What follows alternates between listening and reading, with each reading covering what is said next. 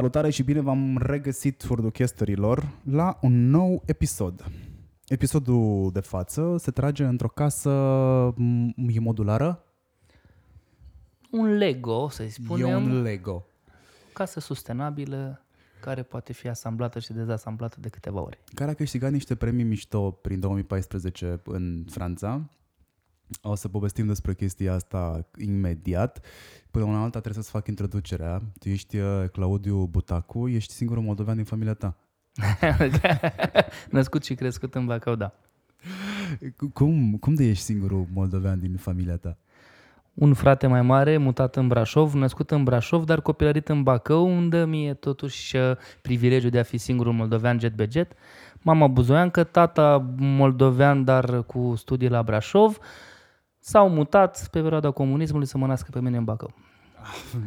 Super, asta este de turism de turism de creșterea natalității într-o anumită zonă.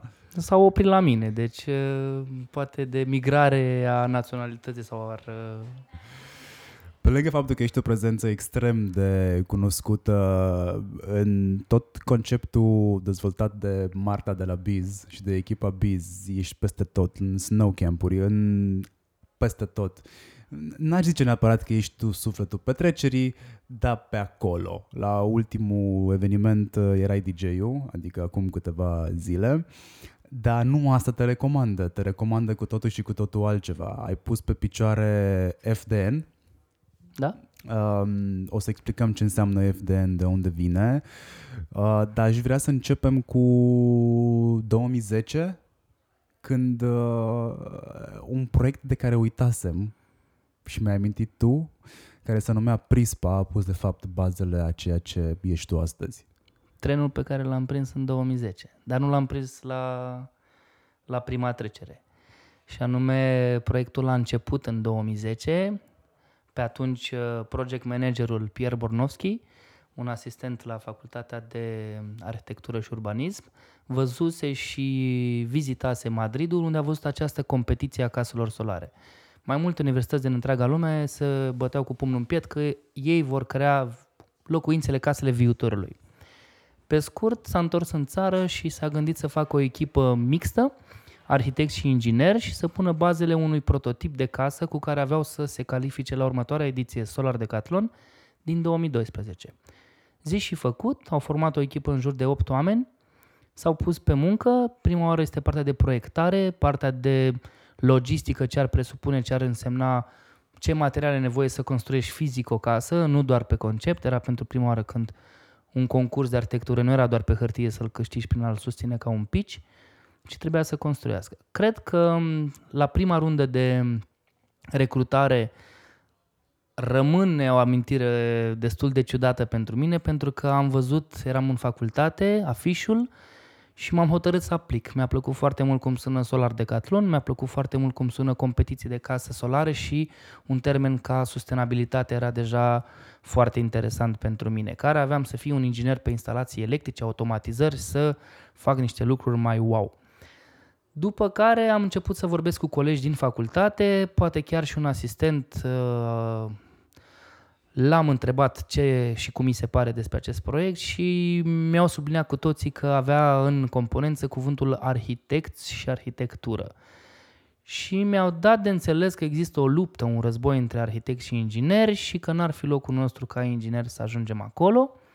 Două, trei zile m-am mai gândit la afișul de recrutare pe care îl salvasem pe atunci cumva pe un telefon Nokia cu Symbian 60 și uh, l-am lăsat.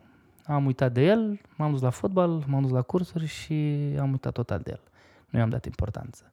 Trenul l-am prins un an mai târziu, când au revenit și mă bucur foarte mult că au insistat să aibă parte din echipă și ingineri instalatori, că asta eram noi, și printr-o recomandare de profesor și uh, conducerea facultății am ajuns, cred că șase crai de la răsărit, ingineri, să lucrăm cu așa zis și periculoși arhitecți care de fapt nu ne bagă în seamă sau ceva. N-a fost așa, mi-am schimbat total viziunea, am intrat într-un proiect multidisciplinar, am intrat într-un proiect în care am fost ascultați și am avut o responsabilitate foarte clară pentru că ne vedeau ca pe niște specialiști de care au nevoie ca acel proiect să ajungă să reprezinte România în finala competiției. Foarte fain sentimentul ca pe băncile facultății să simți asta și am fost foarte responsabil. Am fost foarte responsabil, am început să dimensionez, cred că, instalația de legare la pământ, cum îi spun unii, împământare, dar eu nu-mi permit, fiind în incinta facultății de instalații, că profesorul mi-ar pune patru. Pământare se cheamă când îngropi pe cineva un animal în pământ. Și uh, încet, încet mi-a plăcut partea de instalații electrice, automatizări. Am ajuns ca în 6-7 luni de zile să fiu foarte implicat și să coordonez oarecum departamentul de electrice, după care am întâlnit publicul, cei care aveau să ne cunoască, cei care aveau să afle mai multe despre proiect și am început să învăț să spun povestea noastră. Povestea noastră cu eșecuri, cu greutăți și am aflat de fundraising.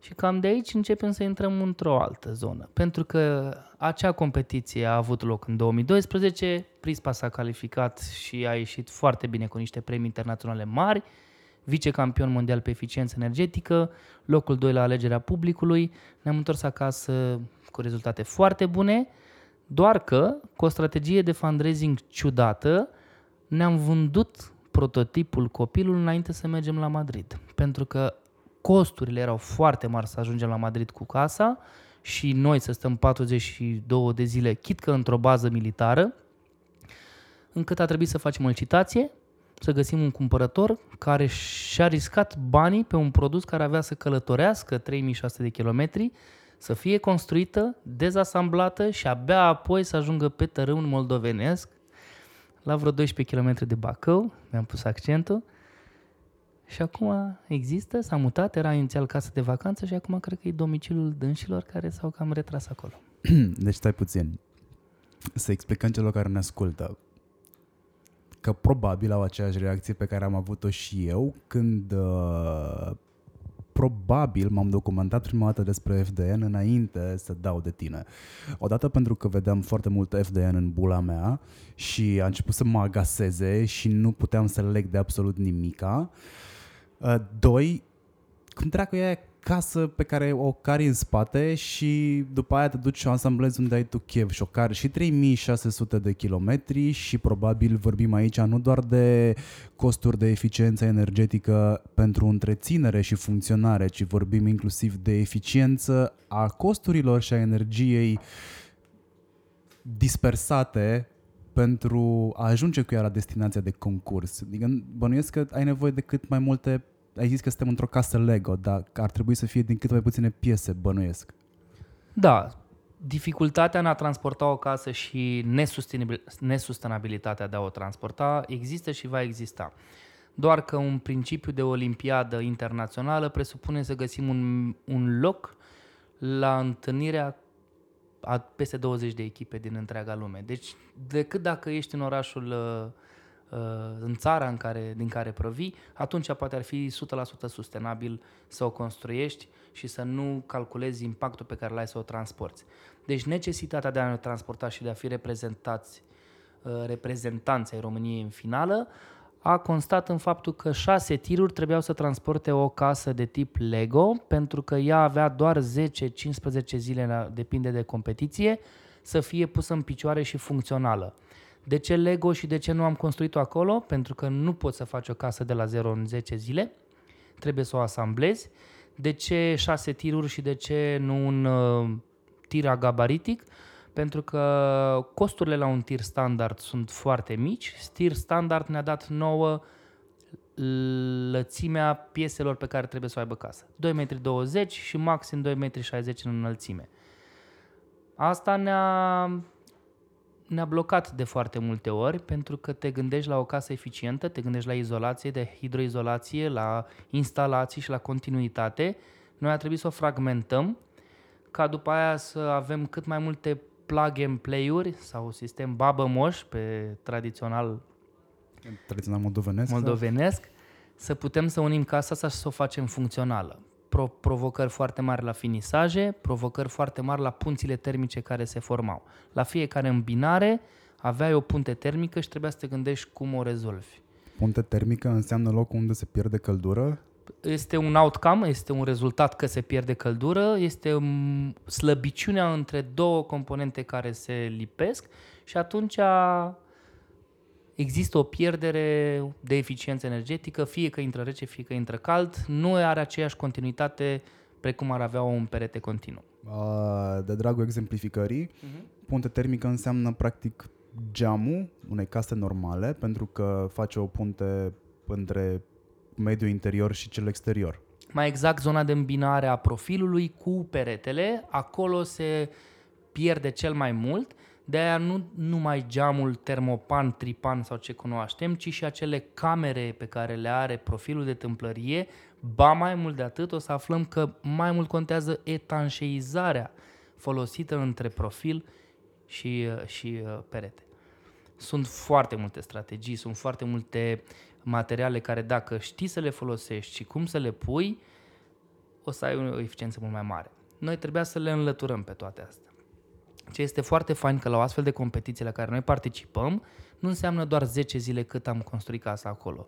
Înseamnă 2 ani de activitate urmărită de către un juriu de specialitate, unde noi avem predări intermediare și le spunem cum ar urmează să se prezinte casa pe care o să o ducem acolo.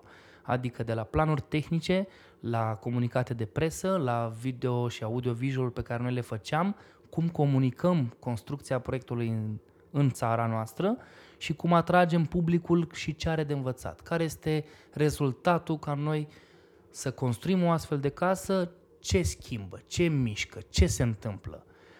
Ceea ce cred că pe mine m-a încurajat foarte mult să merg mai departe, pentru că mi-am dat seama că într-un astfel de proiect au loc oamenii ambițioși. Oamenii pe care nu vreau să-i întâlnesc zi de zi sunt oamenii care renunță și care spun că nu se poate face nimic în România, de-aia plec. Că uite-te și tu cum e țara asta, nu mai poți face nimic. Cred că am auzit de atât de multe ori că nu schimbăm nimic, cred că a fost foarte dificil atât pentru mine cât și pentru Mihai, colegul cu care am fost alături în ultimii 10 ani și am fondat toate proiectele din ultima perioadă, că părinții nu ne-au susținut în treaba asta. Adică e cool să faci o chestie de voluntariat un an, doi, dar totuși noi ne, ne, ne jucam prea mult cu, cu totul și am ajuns la 6-7 ani și uite-ne încă aici, după 10 ani de zile, o mie de oameni care au trecut prin FDN și o mie de oameni care n-au făcut un weekend, un workshop cu noi, atelier practic, ci în medie cam un om stă 2000 de ore. E ca un full-time job pe 2 ani de zile pentru toți cei care intră în, în proiect. Hai puțin să ne întoarcem la cârligul pe care mi l-ai dat. Cel cu susținerea. De obicei, cu oamenii cu care mă întâlnesc și fac interviuri, spun că primesc susținere din partea celor mai apropiați, din cercul celor cinci prieteni cu care, mă rog, care își lasă amprenta asupra ta într-o oarecare măsură. Tu ești de cealaltă parte, ești excepția? Noi am fost cei care ni s-a spus că și ce o să faceți, o casă pe hârtie și o să vă duceți la sponsor să vă dea bani?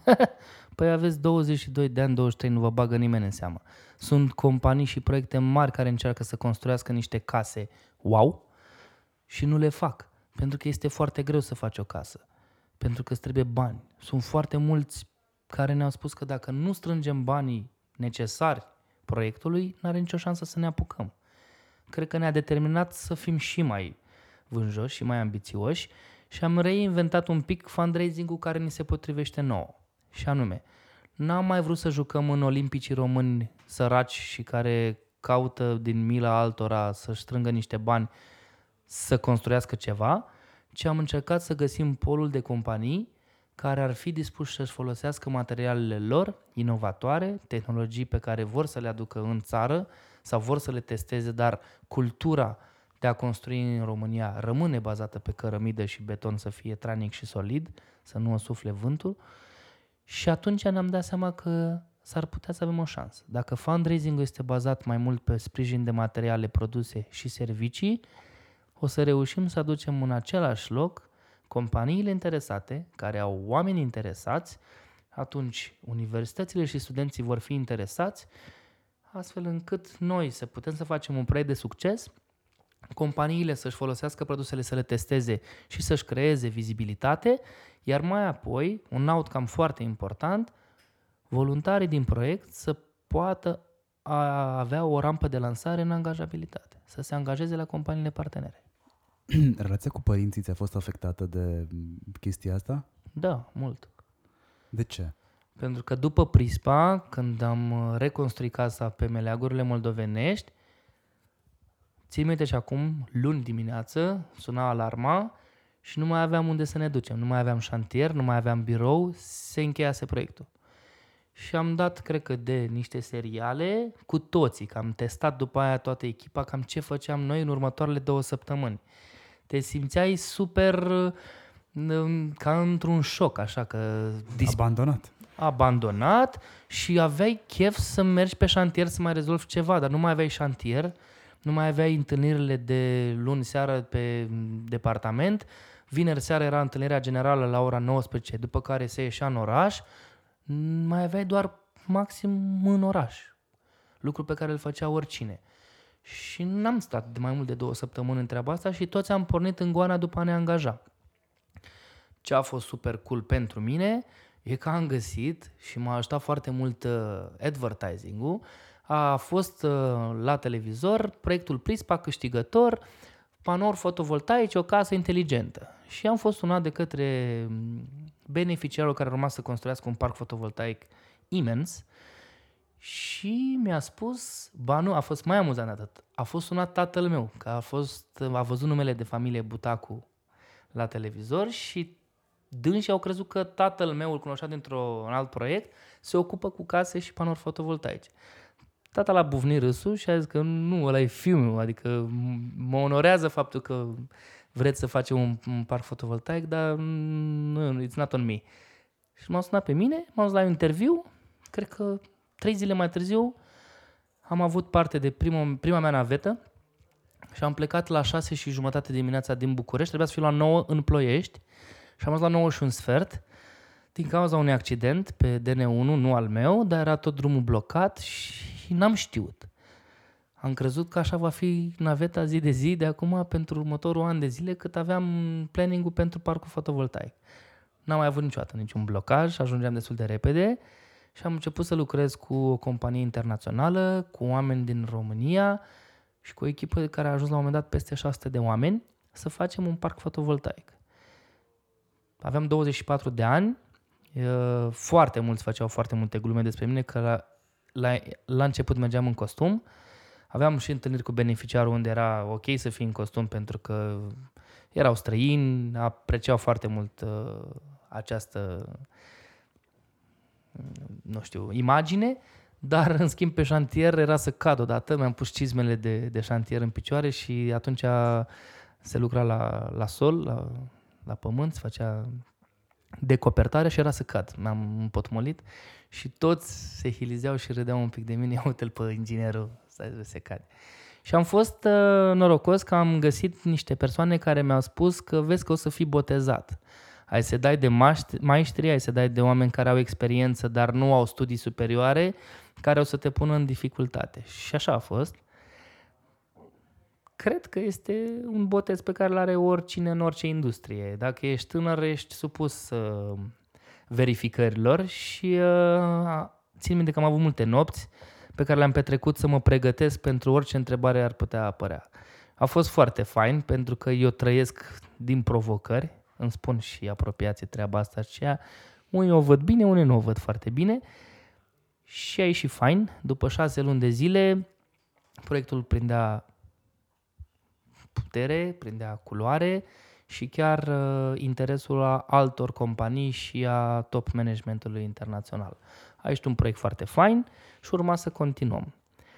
De ce am făcut toată povestea asta când m-ai întrebat de părinți? Este că am luat decizia să mă retrag în momentul în care Mihai și cu colegii de atunci, care au pus bazele FDN, mi-au zis că e nevoie de tine, fundraising-ul o să funcționeze mai bine cu tine, hai să o facem. Și ne-am întâlnit, am băut o bere, fără alcool pentru copiii sub 18 ani, cu alcool pentru cei peste 18 ani și am luat decizia. Luni eh, câțiva dintre noi am ales un alt drum și părinții nu au fost de acord. Mama mea a aflat după trei luni de zile când mi-a dat demisia. O duceam bine, aveam bani în cont și am crezut că e ușor să faci bani dacă să evit chestia asta în viață. Doar că am dat de niște momente foarte grele, banii se consumau și nu veneau. Pentru că la început, cred că aduceam tot ce aveam acasă la sediul care era o garsonieră inițial a unuia dintre noi, după care am, ne-am mutat într-un spațiu din uh, facultate și aveam nevoie de cafea, aveam nevoie de cola, aveam nevoie de imprimant, aveam nevoie să printăm A2, A1 și începem să mergem la companii să le arătăm ce o să facem. Ce o să facem? O casă atât de faină, nu știam că o să numească FDN, era Team Bucharest, pe atunci așa ne calificasem, pe care nu o vindem, o aducem apoi. Premiile pe care le luăm și oamenii pe care îi formăm, o să dăm drumul la un business. Cum adică? Așa o să fim, așa de fain o să fim, o să găsim secretul și o să facem casa asta, o să fie Lego la început, dar după aia o să fie atât de ieftin încât o să-și o permită orice român. A fost foarte interesant că eram văzuți atunci ca pe un proiect, un fel de startup, care eram un ONG, eram uh, voluntari, eram oameni din uh, facultăți, dispus să facem ceva care mai apoi urma poate să găsească rețeta Tesla pentru locuințe. Acea inovație pe care după aia și-o permitea orice român. Ei bine, ne-am dat seama că încă de pe atunci șansele ca noi să industrializăm proiectul sunt foarte mari. Odată, din organizația în care faci parte, ca ONG, nu este, să spunem, un obiectiv strategic să dezvolți un business plan pentru un business. ONG-uri trebuie să aibă niște valori și niște misiuni și un scop pe care noi l-am definit ca fiind unul educațional. Și de aia facem tot timpul disclaimerul că proiectul și asociația noastră are un scop educațional. Nu suntem un startup. Prototipurile pe care le facem, oamenii care vin aici folosesc uneltele pentru a avansa și a schimba mentalități. A avansa cum? Tot ceea ce denotăm și înțelegem pe băncile facultății, aici le punem în practică. Aici linia din AutoCAD înseamnă un traseu care s-ar putea să dureze două ore, că ai nevoie de niște scule să le montezi, de o scară sau de o schelă montată corect, de echipament de protecție, de vânt, ploaie sau frig, care s-ar putea să te influențeze și ai nevoie de ambiția de a termina. Pentru că, de regulă, lucrurile pe care le fac tinerii se opresc la 80%. 20% trebuie să le facă mentorul sau persoanele mai responsabile dintr-o echipă. Și asta a fost cel mai greu, să ne motivăm noi unii pe alții să ducem până la sfârșit toate lucrurile astea. Deadline-urile erau date foarte mult de primele contracte care au apărut.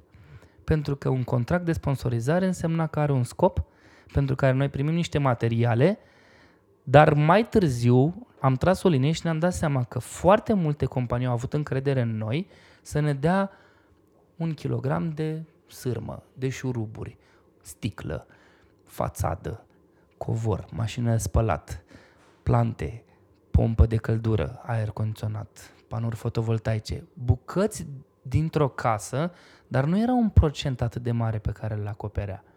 Pentru că tu aveai nevoie de la o bănuială inițială că două șituri de Excel îți ajung să acoperi materialele unei case, am ajuns la 85 de șituri de Excel cu detalii foarte mari și ne-am dat seama că un lucru, dacă ne lipsea, sârma, nu legam casa. Șurubul, nu legai piulița, structura și devansai tot timeline-ul. Așa că ne-am speriat la un moment dat când ne-am dat seama că un lucru, dacă nu facem rost, dezamăgim pe toți ceilalți din spate. Și le-am promis că această casă nu o mai vindem, le-am promis că această casă o să fie câștigătoare și că o să formeze tinere talente pe care ne întoarcem acasă și o reconstruim și dăm drumul la bătaie. Și schimbăm România. Și s-a întâmplat asta în 2014. Da. Ce ați luat în Franța? Am luat un mare șut în fund, un mare șut în fund, la care ne așteptam, dar ca să vedeți un pic câți factori apropiați nouă ne-au împiedicat să facem asta, nu am terminat casa la timp în România. Am luat timpul necesar, cred că să terminăm cu două luni înainte în România, dar am prins secvența de 32 de zile consecutive de ploi, în care, nu că ne uitam pe weather sau pe aplicație, aveam o aplicație de la INMH în care ne-am dezvoltat un departament care urmăreau norii și anticipam dacă avem măcar două sau patru ore timp să dezvelim casa de o, de o prelată foarte mare cu care o, o închideam, ca să lucrăm măcar patru ore să mai avansăm un pic. După care am avut parte de zile greoaie date de o întârziere a unui uh, partener. Structura nu a fost livrată în primă fază la timp, structura a fost un prim impediment care a blocat tot uh, începerea șantierului și s-a rupt contractul. Ne-a lăsat baltă, compania cu care discutasem inițial, dar am găsit o altă companie care ne-a spus că este foarte aproape să ne găsească pe cineva care a închis hala și e părăsită în făgăraș, dar are niște oțel pe care noi am putea să-l folosim dacă timp de 2-3 săptămâni, 8 colegi de noștri se duc acolo, își pun masca, dau rugina la o parte, reparăm geamurile din hală și a sunat prietenul domnul care avea hala și așa a găsit o echipă de șase oameni și am pornit să facem în super uh, timp structura ca să nu blocăm tot proiectul. Pentru că eram exact în fața pragului de a dezamăgi pe toți sponsorii de până atunci. Am reușit să o facem, am ajuns în București, casa nu era finalizată decât 60%, dar am zis plecăm. Cum am plecat, Marian? Două mașini au plecat direct de pe șantier în Franța. În haine de șantier, bagajele ne-au fost aduse de fie de colegi, fie le-am urcat în tirurile care au plecat cu, cu hainele. Ca să ajungem la timp acolo, pentru că aveam niște cursuri de motostivuitoriști pentru a ne echivala licențele de aici și pentru a putea să fim oficial responsabili de șantier 100% acolo. Am ajuns acolo, am avut 10 zile în care am ajuns la 80% din casă, mai mult decât făcusem în România, eram în prag cu toți ceilalți, doar că ni s-a spus că vine vremea rea, se termină zilele pe care le aveam la dispoziție de a utiliza macaraua. Și pentru că nu am mai avut macaraua ultimele două zile, sera în care acum ne aflăm avea niște geamuri foarte grele de montat, geamuri interioare de montat, care sunt izolația casei și reprezenta anvelopa termică a casei. Dacă noi nu puneam astea, nu intram în competiție. Ce am făcut? Nu aveai voie să ridici geamurile astea manual cum s-ar întâlni într-un șantier răufamat din România.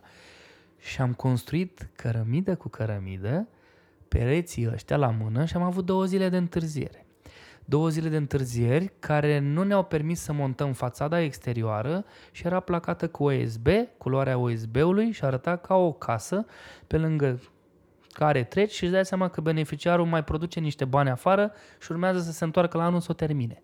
Ce am făcut?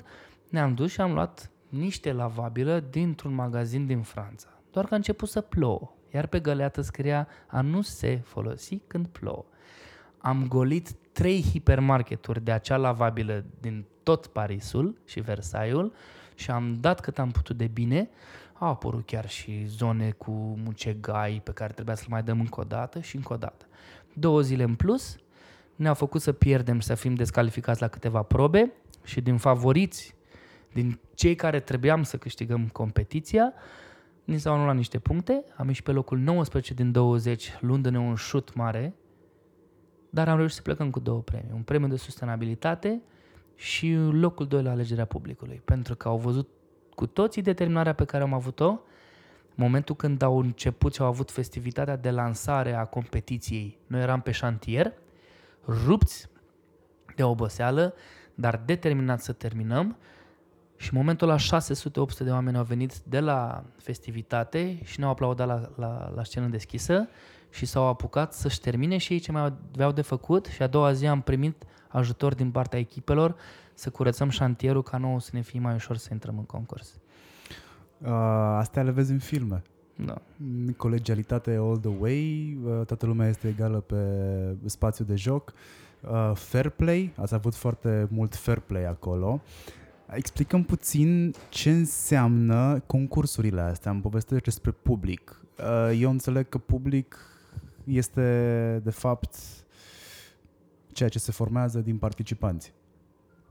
Mai mult de atât, sunt um, după ce se termină partea de asamblare, Solar Decathlon vine la faptul că sunt 10 probe în baza cărora noi suntem fie jurizați, fie monitorizați.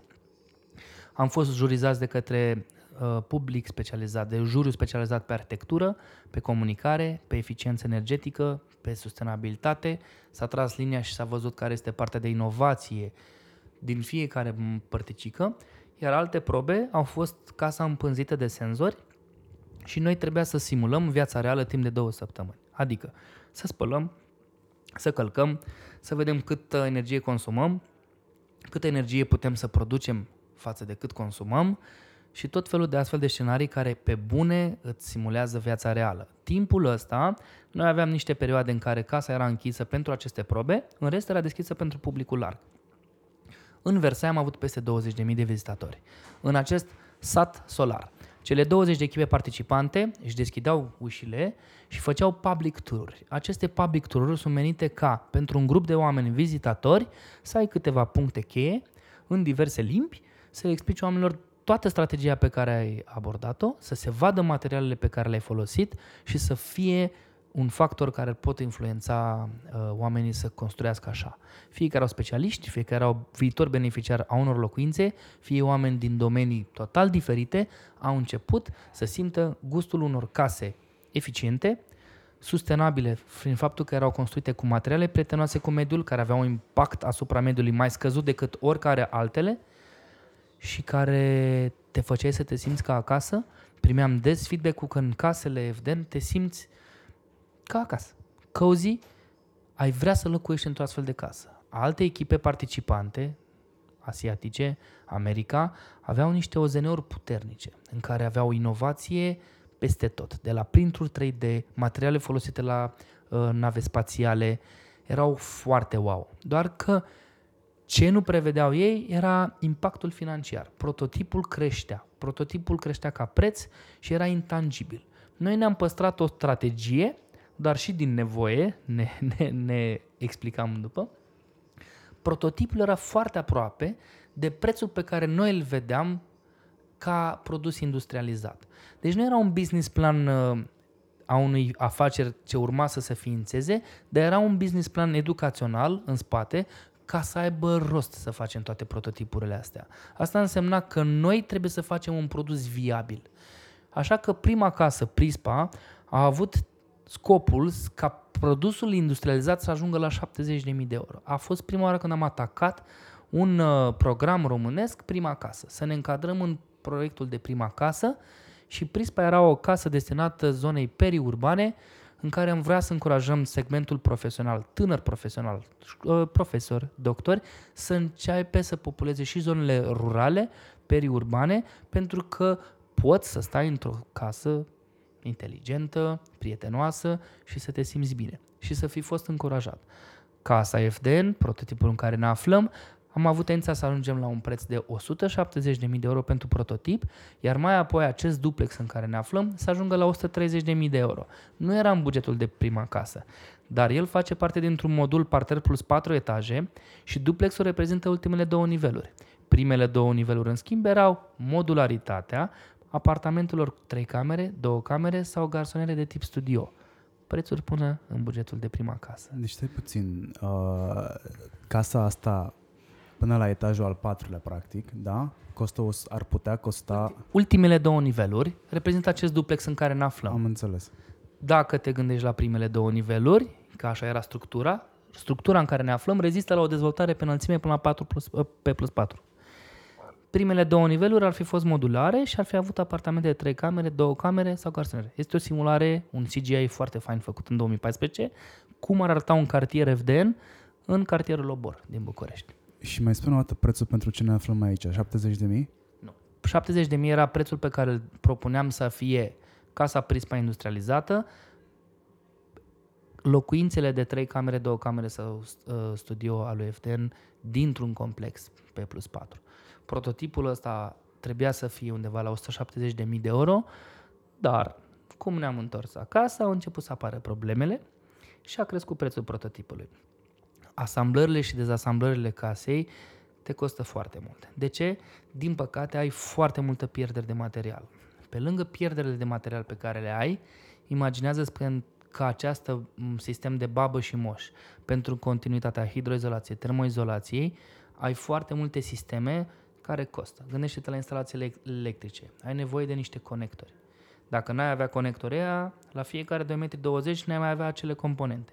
Cred că pe partea de instalație electrică ni s-au triplat costurile doar pentru că a trebuit să le facem plug and play. Nu le făceam plug and play, nu le terminam în 10 zile. Dacă faci casa aceasta in situ, teoretic ajungi la un preț mult mai mic. Dacă o gândești într-un fenomen de industrializare, adică utilajele pe care le folosești, nu le folosești pentru o singură casă.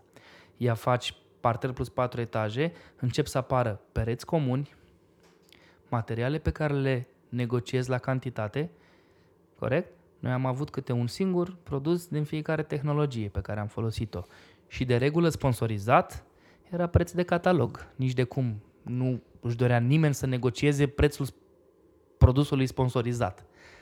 Dacă luăm ce avem aici și replicăm într-un complex de locuințe la marginea Bucureștiului, spre exemplu, alege tu satul, zona, mm, cât ar ieși? Cred că a sosit momentul să explicăm numele FDN. Dacă ne uităm și avem în față logo-ul, FDN este funcția matematică unde Acum este voi natura. Dați, voi dați pauză și uitați-vă după FDN pe Google Images. La logo.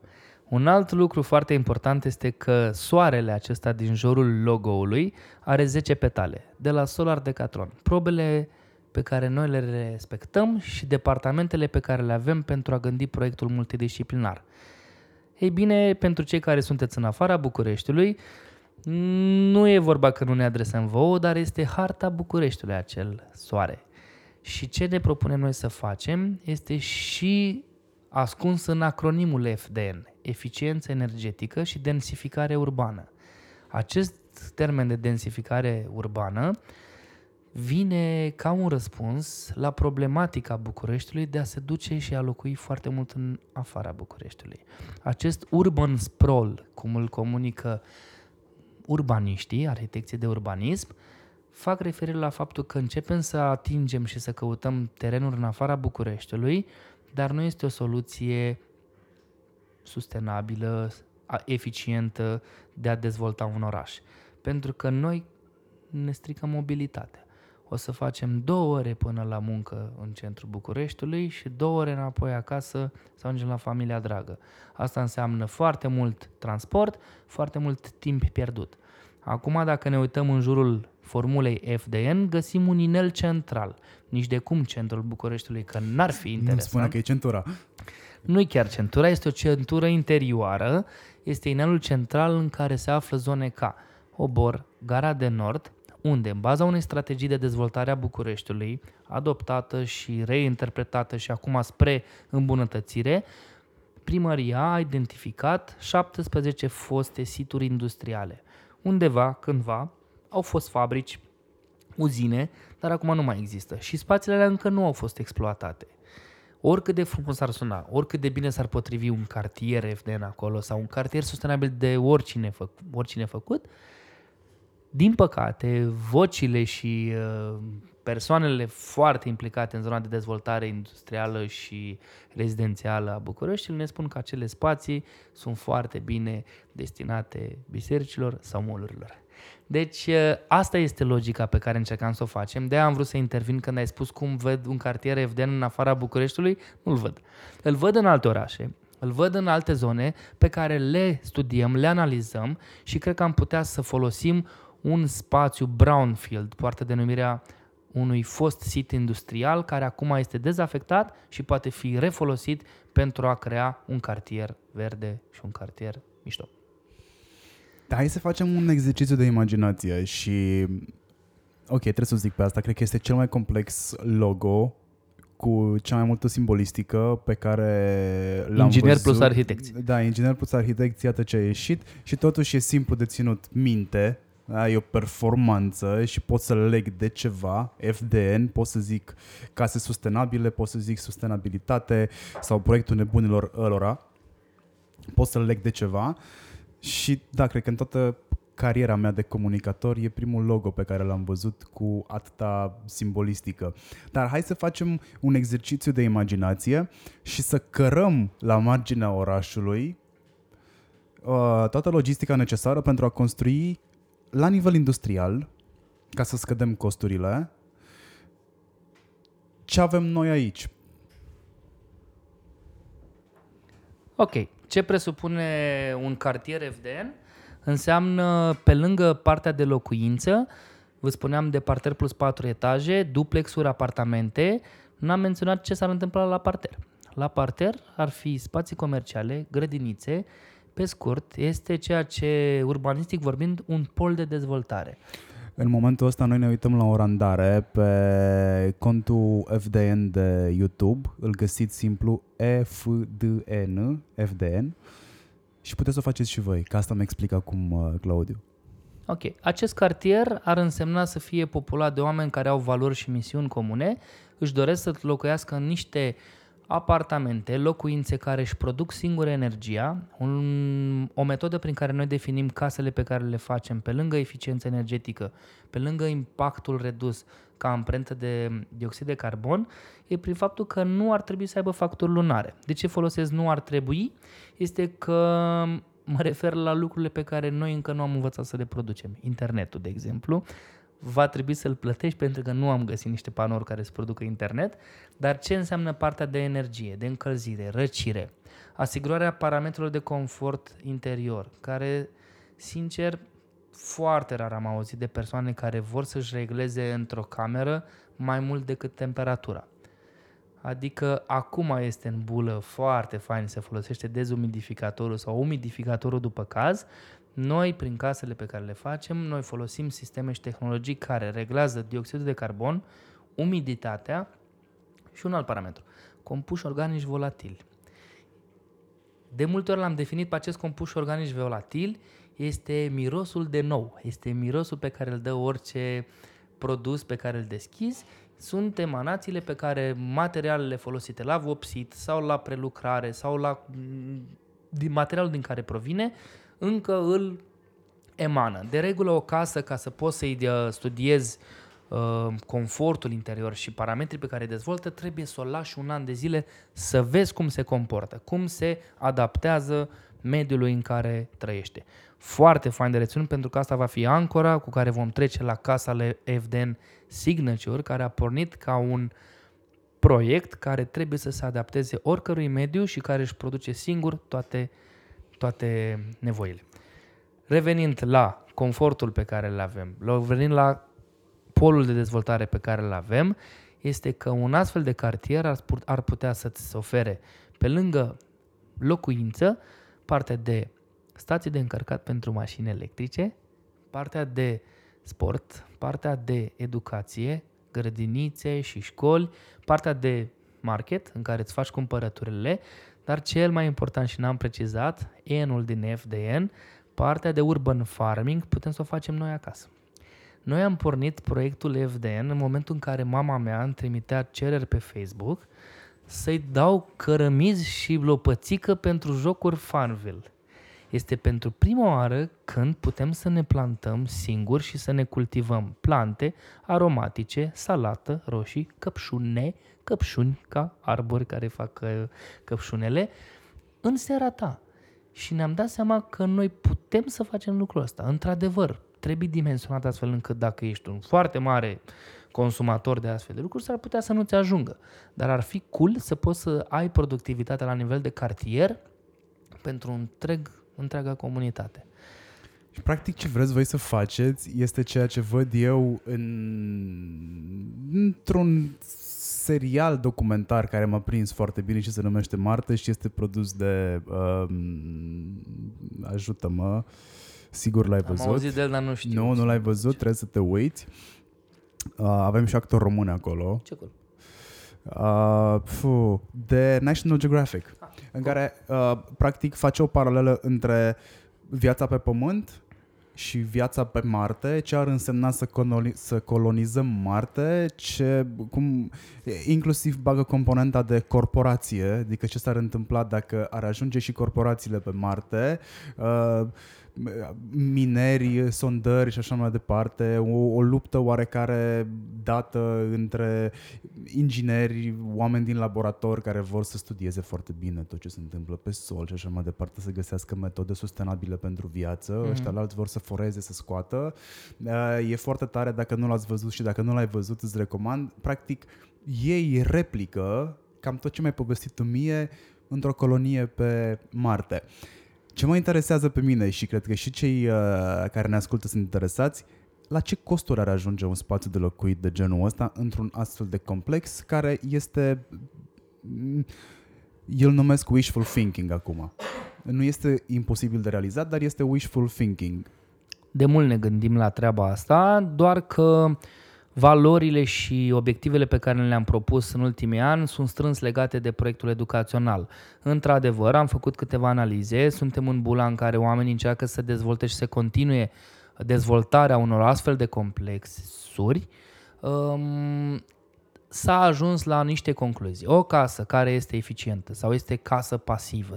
Pasivă nu este opusul lui activă.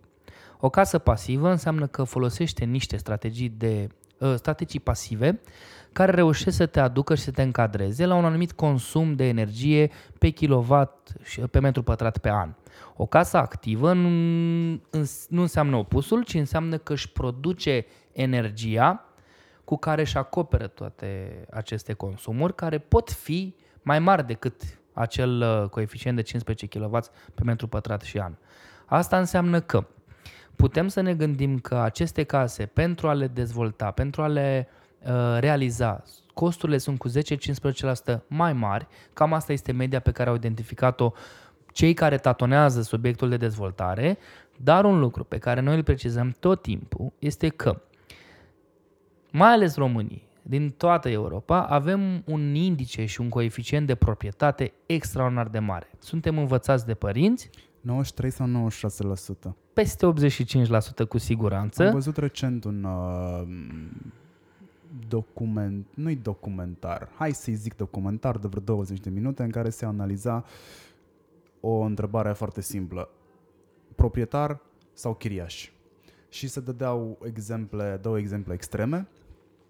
Uh, o țară în care există o legislație foarte bine pusă la punct în ceea ce privește chiriașii, Uh, nu mai țin minte dacă este Elveția sau Suedia, e posibil să fie Elveția, în care procentul de proprietari este cel mai mic din lume. Uh-huh. Chiriile, în schimb, și aveau un subiect pe care îl intervievau, nu crescuseră în ultimii 20 de ani, ba chiar scăzuseră pentru că proprietarul care era intervievat explica că și-a dat seama că un raport, de, un raport care, în care fluctuează uh, um, inflație, uh, monedă și așa mai departe, uh, este favorabil unei scăderi de preț și a cerut landlordului să scadă prețul și a primit scăderea de preț după o lună sau două, ceva de genul. La polul opus era Anglia, unde există cultura la fel de bine ca în America și ca la noi, lui cumpără, cumpără case. Deține. Toată povestea asta cu deține a, a pornit de la nivel guvernamental, criza din 2008 este o criză a locuințelor, da, este creată de locuințe. Mă uitam zilele trecute ușor cu îngrijorare pe niște rapoarte, ca să înțeleg ce hobby-uri am eu, mă uitam peste niște rapoarte uh, care îmi povesteau despre gradul de îndatorare pe care îl au americanii din nou pentru housing și a ajuns la nivelul din 2008 din nou. Uh, da, e, mă uitam cu ușoară îngrijorare. Este, da, e pe roșu și uh, concluzia era în felul ce am reținut eu. E că proprietarii de locuințe au, um, au un, un nume printre specialiștii din urbanism, se numesc uh, Not in my backyard. Ăștia pun bețe în roate dezvoltării urbanistice nu poți să faci nimica lângă casa lor, lângă spațiul lor, îți trebuie aprobări, bla bla bla. Am făcut o paralelă rapidă cu expropierile de la noi, care sunt un fiasco total.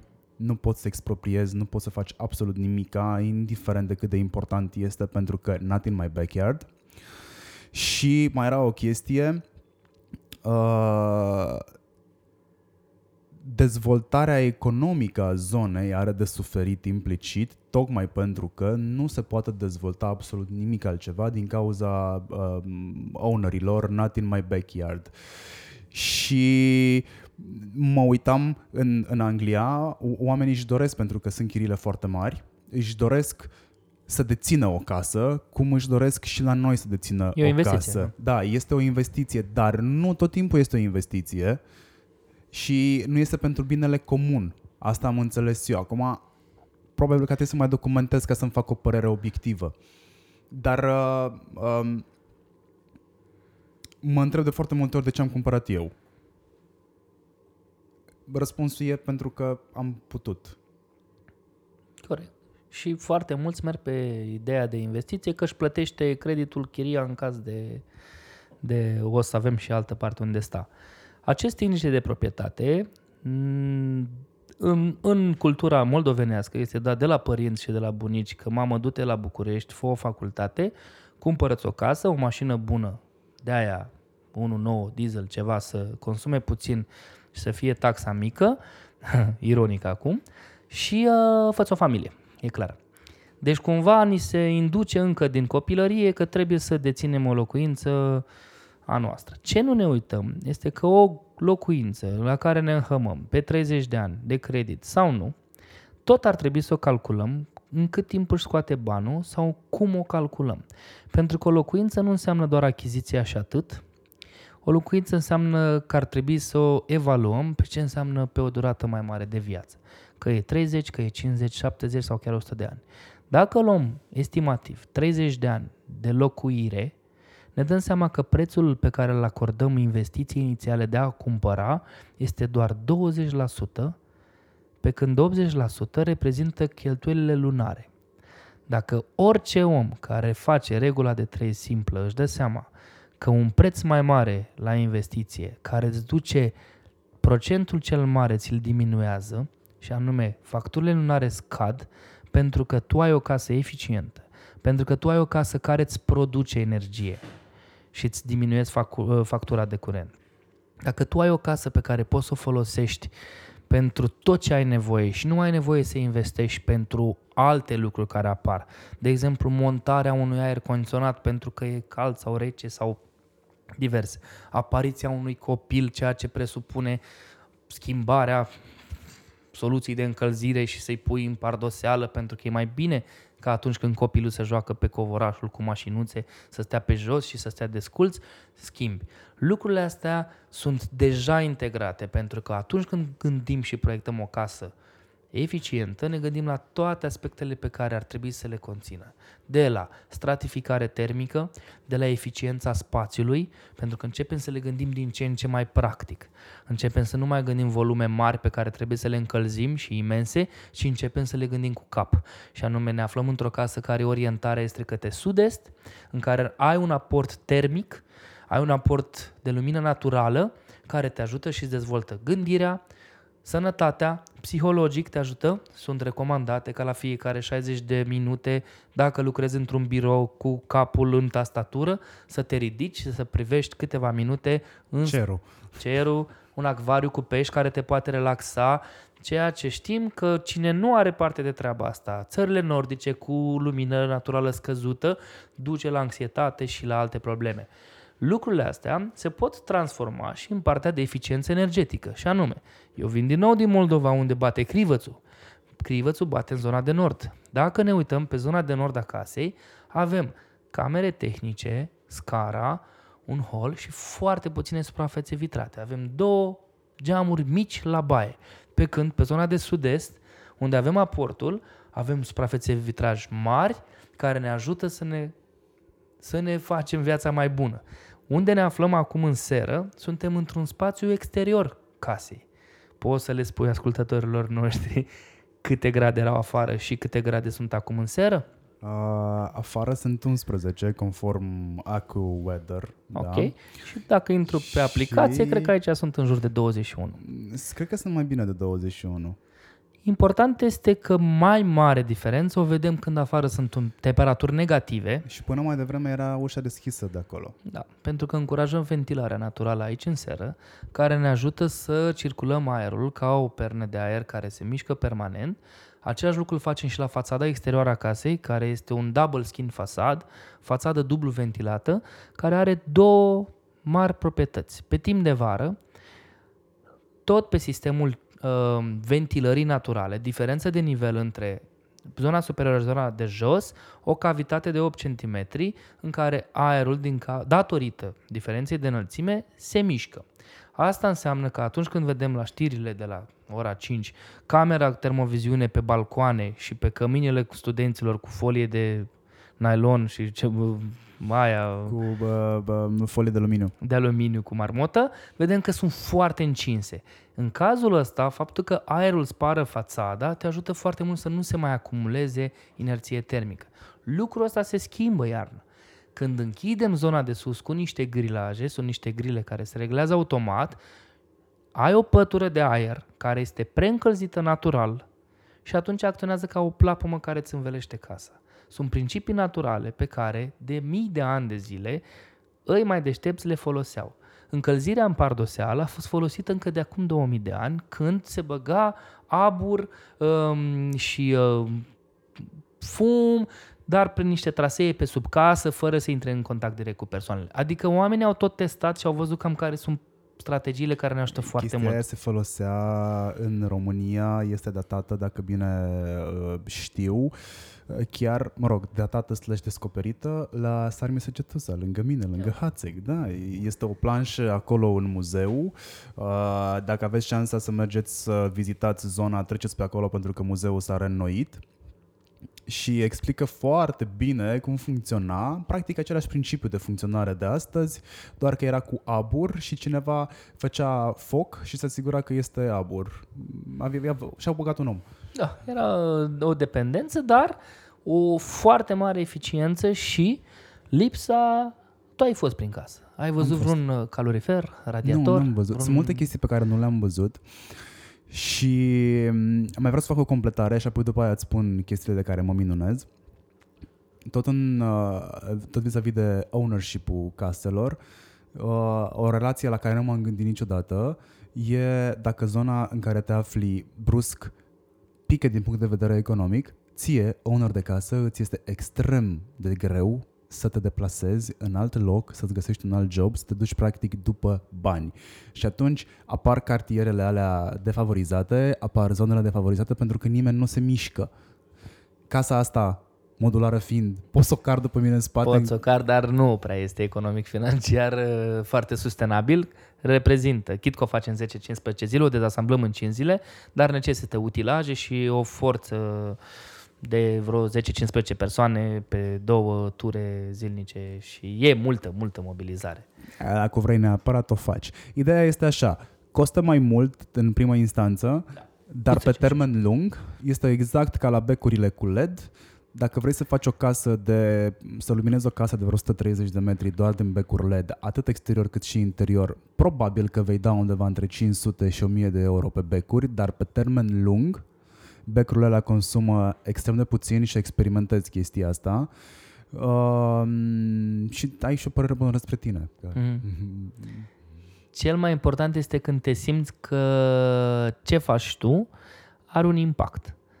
Odată imediat la factură și îți ajută economiile familiei, după care, dacă nu ești în zona haterilor, activiștilor și a zonei în care sustenabilitatea nu e nimic uh, și nu înseamnă nimic și încălzirea climatică nimic, uh, totuși îți dai seama că dacă vrei să participi un pic la eficientizarea, la consumul mai responsabil, bucățica ta înseamnă ceva. Ce mă minunează pe mine în tot ce povestim noi aici, tot ce povestim noi aici corelat cu ceea ce am mai povestit până acum, e că voi nu ați făcut rabat de la ideea de confort. Să fim sustenabili, să adoptăm green energy, dar să nu interferăm cu confortul, pentru că acum nu știu dacă voi ați înțeles foarte bine relația dintre uh, uh, confort și uh, obiceiul unui om care poate fi schimbat Uh-huh. sau va ieși pur și simplu natural, dar voi oferiți o alternativă pentru un alt obicei, pentru un alt obicei de consum, fără să-mi schimb stilul de viață. Ceea ce până acum n-am prea întâlnit. Asta ar fi unul. Doi, ce-mi povestești tu aici, nu cred că am auzit la niciun dezvoltator imobiliar că sunt atât de multe detalii pe care după două case făcute sau, mă rog, la care am contribuit și am pus sumărul și așa mai departe și știu ce înseamnă instalație electrică, știu ce înseamnă bă, instalație de irigare în curte și așa mai departe, îmi dau seama că probabil jumătate din ce îmi spui tu aici n-am auzit, nu m-am gândit sau dacă m-am gândit n-am înțeles de ce. Când oamenii își cumpără o casă sau își fac o casă și vor să ia în calcul tot ce spui tu, găsesc la o simplă căutare pe Google sau au nevoie de cineva ca tine? Acum găsesc la o simplă căutare pe Google, pentru că în ultimii ani de zile furnizorii de servicii au început să-și adapteze foarte mult produsele pentru și această categorie. Interesul este din ce în ce mai mare, cu toții am participat la dezvoltare. Cred că primul lucru care s-a așteptat a fost să se diminueze prețurile, să nu fie o diferență atât de mare între tehnologiile emergente și cele vechi, că e riscant, că vrea să vadă lumea cum funcționează panourile fotovoltaice după 10 ani de zile când altul le-a instalat, vor să vadă ce înseamnă pompa de căldură, subiectul mașină electrică este la fel, toți vor să vadă beneficiile imediate și pe termen mediu. Nu cred că am întâlnit român decât din clasa superioară care se gândește pe termen lung, la recuperare pe termen lung sau la impact. Așa că ai definit la primul punct menționat de mai devreme definiția sustenabilității și anume cum ne păstrăm astăzi uh, beneficiile, comportamentul pe care îl avem și condițiile pe care vrem să ne le, condițiile de viață sporite, fără să afectăm resursele planetei pentru ziua de mâine, pentru generația de mâine, așa că încercăm să vedem cum nu diminuăm confortul pe care îl avem astăzi, dar cum putem să le facem mai eficient. Tehnologie există. Companiile încep să-și facă marketingul pe zona de produse eficiente, pasive. Vezi becurile, corpurile de iluminat, pompe de căldură, aer condiționate cu inverter, care înseamnă că are un consum mai mic. Încep să apară foarte mulți care își vând produsele pentru că începe să devină interesant. Într-adevăr, există devine mai interesant și datorită unor beneficii pe care, la nivelul Uniunii Europene, începem să le avem. Anume, aceste avantaje financiare de a-ți monta fie panouri solare termice, fie pompe de căldură, fie mașină electrică, fie mai nou program foarte controversat astăzi de panouri fotovoltaice. De ce am face acest pas? De ce dacă până acum n-am avut să mă încred eu că guvernul, că oamenii, că politicul, că ceva vrea ca eu să-mi pun și să-mi fie mie mai bine? Oamenii văd tendințe de creștere a prețului la gaz, la curentul electric. Oamenii încearcă, încearcă să-și ia măsuri, să vadă cum pot să se ferească de niște costuri pe care nu le-au anticipat încă, pentru că tendințele sunt să crească. Standardul și indicele de viață ne crește la nivel de confort, dar crește și prețul pe care îl dăm pentru ca noi să avem aceste standarde. Consumul electric crește, echipamente electronice din ce în ce mai multe. Nu mai avem telefonul fix de acum 12 ani, toată familia, avem câte un telefon, tabletă, laptop fiecare membru al familiei. Nu mai avem o singură mașină pentru că vizăm școlile bune și soția duce dimineața și domnul ia copilul la întoarcere, ai nevoie din ce în ce mai multe pentru a-ți asigura confortul. Așa că noi ne gândim cum putem să facem, să păstrăm toate aceste lucruri, dar să le facem cât mai viabil. Și anume, o mașină electrică astăzi este văzută prin comparație de preț de achiziție. E mai scumpă decât faimosul motor mașină Euro 5, poate, sau 6 acum, la același preț, care mergi 600 de kilometri cu un rezervor de 1000 de kilometri cu un rezervor de motorină și ai confortul unei viteze mari și tot. Nu vezi beneficiile imediate. Dar există o subvenție de 10.000 de euro pentru mașina electrică și încep să se apropie prețurile. Încep să vezi că beneficiile sunt parcare gratuită în București pentru mașinile electrice și hibrid, taxe și impozit zero. Serviciul la o mașină electrică într-un an de zile este dat de schimbarea filtrului de aer pentru habitacul al omului. Nu are ulei, nu are cureaua de distribuție, nu este un OZN. Mașini electrice există de 100 de ani, există stivuitoare, există utilaje electrice de foarte mult timp, s-au stricat, s-au reparat și le avem cu toții în casă. Începem să vedem beneficiul unei a avea una mașină electrică la combustibil. E clar că te raportezi câți bani dai pentru 100 de km cu combustibil uh, clasic, benzină motorină, cât dai pe GPL și vezi că electric sună și mai interesant. Dar unde vreau să ajung este cât sunt pregătiți să folosească mașina ca, un, uh, ca o sursă de acumulatori pe timp de noapte din care poate casa să-și tragă energie. Acest principiu se numește vehicle to grid și începem să ne schimbăm un pic cutuma în care noi vedem cum ne încărcăm mașina electrică pe timp de noapte, pentru că se știe că pe timp de noapte în anumite țări, în anumite regiuni, în anumite, uh, anumiți furnizori de energie, vând energia mai ieftin. De ce? Pentru că nu mai sunt mulți consumatori industriali și trebuie echilibrată rețeaua. Dar dacă tu te gândești că poți să încarci mașina electrică pe zi, oriunde te duci în deplasare, dacă ai norocul să ai la birou, dacă ai norocul să ai la hipermarket, o să râzi. La sala de sport, unde petreci mai mult de 40 de minute, poți să-ți încarci mașina. La biserică, o să fie foarte funny când o să avem prima stație, că o slujbă durează peste o oră și ți-ai încărcat mașina 80%. Dacă ai supercharger. Dacă ai supercharger, dacă ai normal charger, dacă ai cablul Dacă care ai normal vine... charger, se încarcă în 11 ore. Da. Pentru a merge 250 de kilometri. Mergi zilnic 250 de kilometri? Eu merg cam 120 pe zi, Pe zi. în București. Dacă e să părăsesc orașul, o mașină care în momentul ăsta se duce în medie și e, să zicem, accesibilă, da? Cum, cum crezi tu că e? Care e prețul În- accesibil? A, păi accesibil, prețul mediu al mașinii de catalog unei electrice este de 30.000. Exact. Research propriu. Da. 10.000 primești de la stat, Încă 1500 dacă dai o rablă la schimb. încă 1500 dacă dai o rablă la schimb, îți mai rămân 1850. O 18.500. 18.500. Un om de pe stradă, și în momentul ăsta la fel gândesc și eu, da? mi-ai schimbat puțin optica aici cu niște detalii pe care ți le menționez imediat.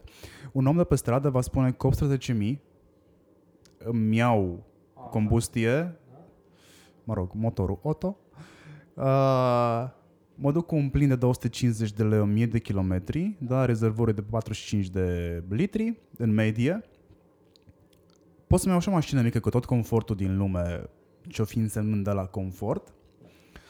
Și nu trebuie să depun atâta efort, că e un efort. Mă duc la instituția statului, îi spun că vreau asta, ea îmi dă, E prin furn- dealer de mașină, e foarte ușor. A, ok, deci o face dealer de Da. mașină. Unde mi-a atras tu mie atenția este la costuri. Mm-hmm. Da? Costurile de întreținere.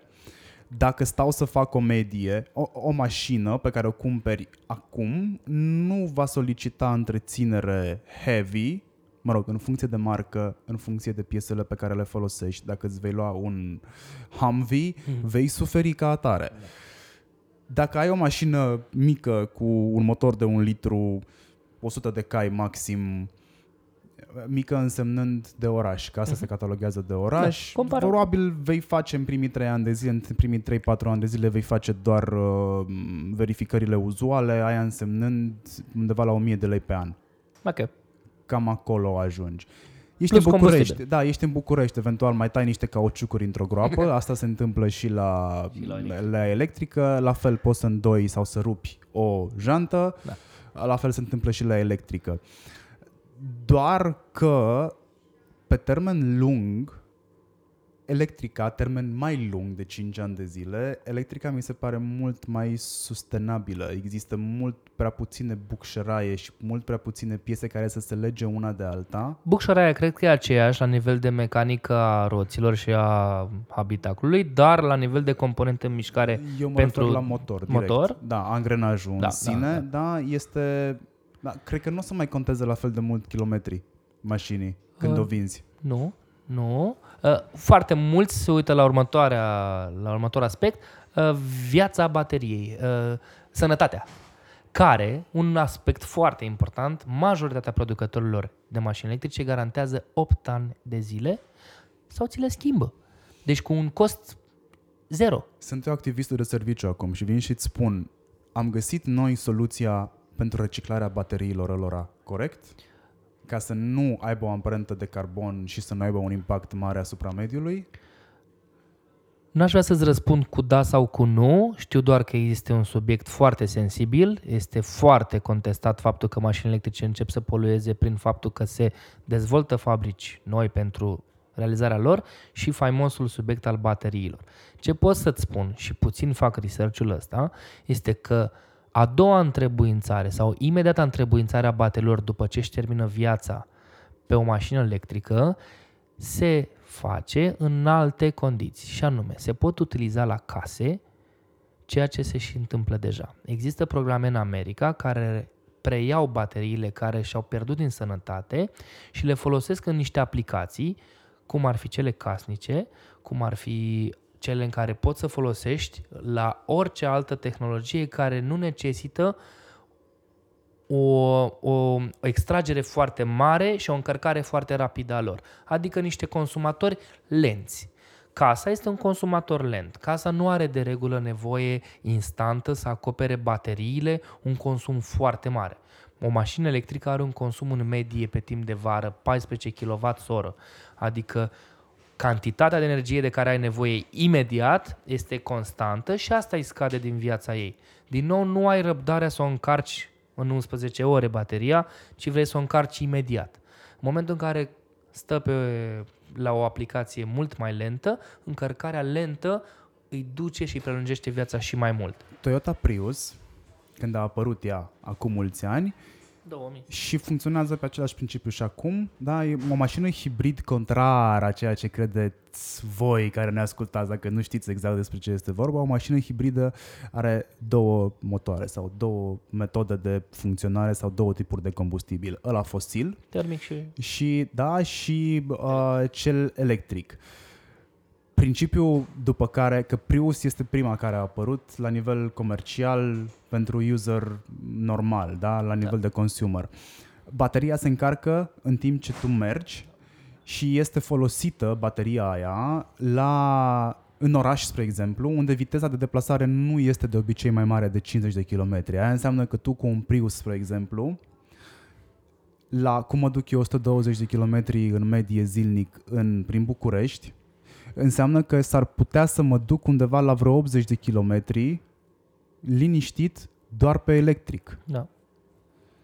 Și 100 de kilometri cred că merge bateria aia care este adițională. Cam ăla e, mă gândesc la un Renault Twizy care duce 100 de kilometri. Da, ăla e full electric și full electric, cred da. că acumulatorii sunt un pic mai mari. La, ce știu, la hibrid s-ar putea să n-ajungi la 100 de km, dar uh, mixul pe care îl face termicul cu electric îți dă un, un, com- un, uh, un consum foarte, foarte mic. Știu că un Prius se duce undeva la 2,9, 3 jumate litri. Bun, a, am eu o altă, o altă aplicabilitate. Mă, a- era un al treilea punct pe care vreau să ți-l menționez pe lângă alea două. M-am gândit și eu, cum probabil se gândesc majoritatea, la casă inteligentă după următorul aspect.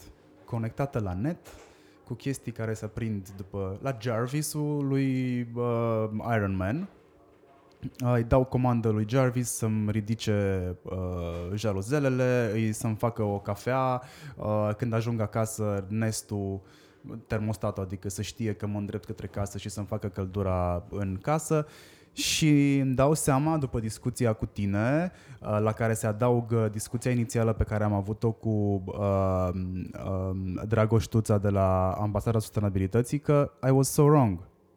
Nu, asta înseamnă o casă inteligentă. Aia este o casă conectată. Punct. Și mă gândesc dacă pot acum să adaug pe casa pe care o am elemente care să o facă inteligentă. Panouri solare, să adaug o baterie. Bateria o face mai inteligentă, panourile solare nu, o face mai eficientă. Panourile solare termice, cele care prepară apa caldă menajeră, pot să te ajute la consumul de apă caldă sau, cine e curios să vadă cum pot funcționa și cum poate să aducă aport în altă parte, noi folosim pentru încălzirea și răcirea casei noastre tuburi cu serpentină, pereți radianți și tavan radiant. Asta înseamnă că nouă panourile solare termice ne încălzește și apă cu care noi putem să încălzim casa, până la un anumit nivel, după care intervine o pompă de căldură. Partea inteligentă și interesantă este că să poți controla aceste echipamente, poți. Poți, da cu niște costuri. Dacă le faci încă din faza incipientă de proiectare, costurile sunt reduse. Dacă o faci încă din faza incipientă în care îți dai seama tehnologiile folosesc același protocol de comunicare, ai un sistem de operare care poate să-ți controleze totul dependent și apar cuvinte ca reglaje calitative în loc de cantitative și ca să explic ce înseamnă asta, cantitativ este atunci când dai un uh, termostat și îl setezi pe temperatura de 22 de grade și când centrala termică a adus agentul termic care a ajuns temperatura în camera respectivă la 22, se oprește. Calitativ înseamnă că centrala termică poate merge continuu pe o pompă care consumă foarte puțin, dar care are reglajul mult mai fin și îți păstrează temperatura la 22 de grade.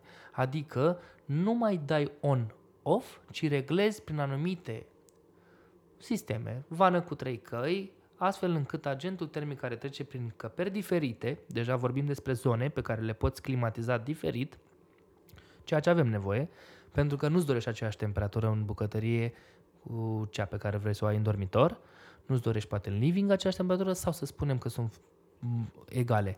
Dar asta înseamnă un prim part. Inteligent poți să o faci și lucrăm și noi la aceste sisteme de automatizare în care încep să introduci concepte de reinforcement learning. Sună SF, sună complicat, dar de fapt ce facem? O să-ți arăt camera tehnică de jos, unde o să vezi un tablou electric în care noi colectăm toate informațiile pe care le primim de la senzorii din casă. Temperatură, dioxid de carbon, umiditate și compuși organici volatili. Care este beneficiul pe care îl avem și o să-l vedem cât de bine se transferă în economie de combustibil, de curent în cazul nostru, de energie, este că tu îi spui casei tale și îți învață comportamentul. Îi spui că vrei 22 de grade Celsius când o reglezi din termostat sau când o reglezi din softul pe care poți să-l accesezi de pe tabletă, oriunde, telefon sau ce vrei tu, iar casa, timp de 2, 3, 4, 5 zile, o perioadă, începe să învețe că tu începi să te întorci la Marian la ora ce te ori de întorci mm, La mine o să fie greu. Ok, va, dar va să spunem să că ești conectată. o persoană care te întorci de regulă, ai un job foarte clar și te întorci seara, 7-8. Atunci, reinforcement learning îi dă proprietatea reglajului calitativ ca să nu-ți pornească centrala sau sistemul tău de încălzire la maxim cu 5 minute înainte să vii tu în casă, ci folosești un sistem mult mai smart în care pe o treaptă mai mică de consum de viteză, la ora 6 după masa, pornește și îți aduce temperatura păstrată într-o casă cu izolație foarte bună și pierderile sunt foarte mici, pe o treaptă mult mai înceată și te ajunge la 22 de grade când tu ai ajuns acasă și ai economie de 30% de energie prin simplu fapt că sistemul de automatizare a fost dimensionat în concordanță cu volumetriile încăperilor, cu sistemele pe care le folosești de încălzire și răcire și cu comportamentul tău. Ce este foarte smart în toate astea și termin, este că tu n-ai făcut nimic pentru treaba asta. N-a trebuit să apeși, n-a trebuit să gândești că anticipezi că vii la ora aia sau nu, ci casa deja devine aliatul tău, te cunoaște și se adaptează după condiția și după nevoile tale. Către asta țintesc și eu.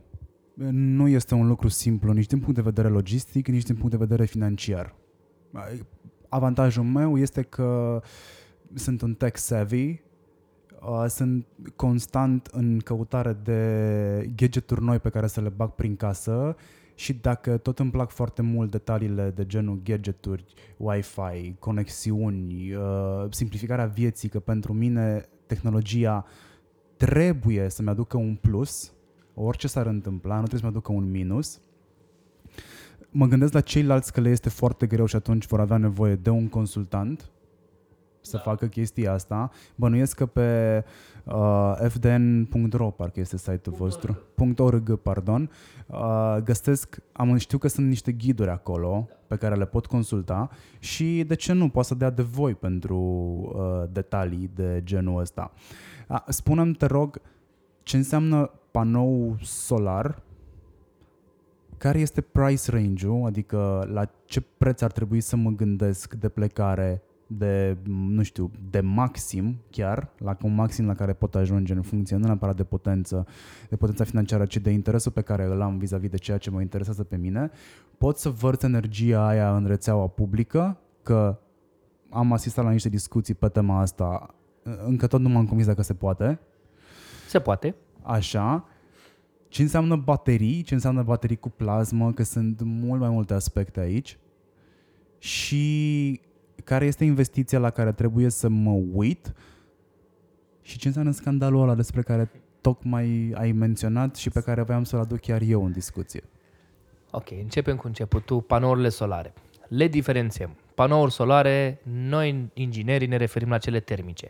Panourile solare fotovoltaice sunt cele care produc energie electrică și fac referire la acest scandal care se află acum.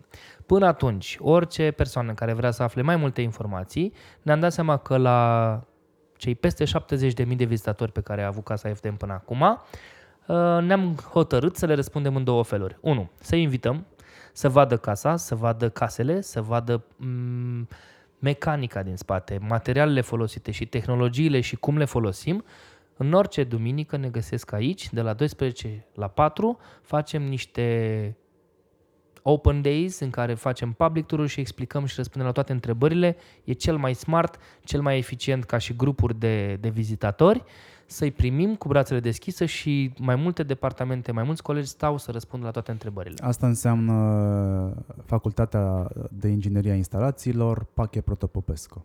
66. A doua metodă este, cum ai menționat și tu, prin ghidurile de condiții de confort, prin ghidurile de cum să devii prosumator, aceasta este terminologia pe care o reprezintă persoana care vrea să-și producă energia electrică și vrea să o verse în rețea, primind bani la schimb, mai nou, și cum să fii sustenabil. Toate ghidurile și informațiile astea le poți regăsi fragmentat dacă ne urmărești în social media, fragmentat dacă ne cunoști pe la un eveniment și ai timp 20 de minute să vorbești cu noi, sau mult mai detaliat dacă descarci un astfel de ghid care este gratuit. Scopul este să putem să informăm și să nu dezinformeze alții piața de oameni și cum populația efectiv și uh, le recomand foarte mult ghidul de condiții de confort pentru că acolo atingem toate subiectele pe care noi credem că um, persoanele în momentul de față se regăsesc. Adică, fie că ai o locuință și vrei să o faci mai eficientă cu niște strategii ieftine, niște măsuri, să spunem, mai rapid, fie că vrei să o îmbunătățești și să faci niște schimbări majore în casă și să începi să-ți montezi și instalezi niște echipamente care deja încep o investiție și înseamnă intervenția asupra casei, sau fie că vrei să-ți construiești, să-ți proiectezi o casă nouă și să știi la ce să fii atent. Toate lucrurile astea sunt atinse în ghidurile de condiții de confort, sunt două volume. Foarte ușor de citit, cu poze, cu exemple și foarte cool. Al doilea... Mai lipsește o carte de colorat. Am făcut o carte de benzi desenate care ne ajută pe noi foarte mult să comunicăm pentru copii, către copii. Pentru că îți spuneam de altă măsură pe care vrem să o facem pe zona de sustenabilitate și reciclare, este să vedem cum putem să încurajăm oamenii să devină parte din uh, joc. Adică toată lumea spune, băi, tu Claudiu și tu Mihai, băi, puteți să fiți sustenabil că ăsta este domeniul vostru de activitate și construiți așa și vă lăudați și ieșiți bine. Dar eu care stau la birou toată ziua, ce pot eu să fac să fiu sustenabil? Pe lângă măsurile de reciclare și colectare selectivă pe care cu toții putem să le îmbunătățim, putem să facem niște activități de tipul să folosim Ecofont, care este un font gratuit, disponibil pe internet.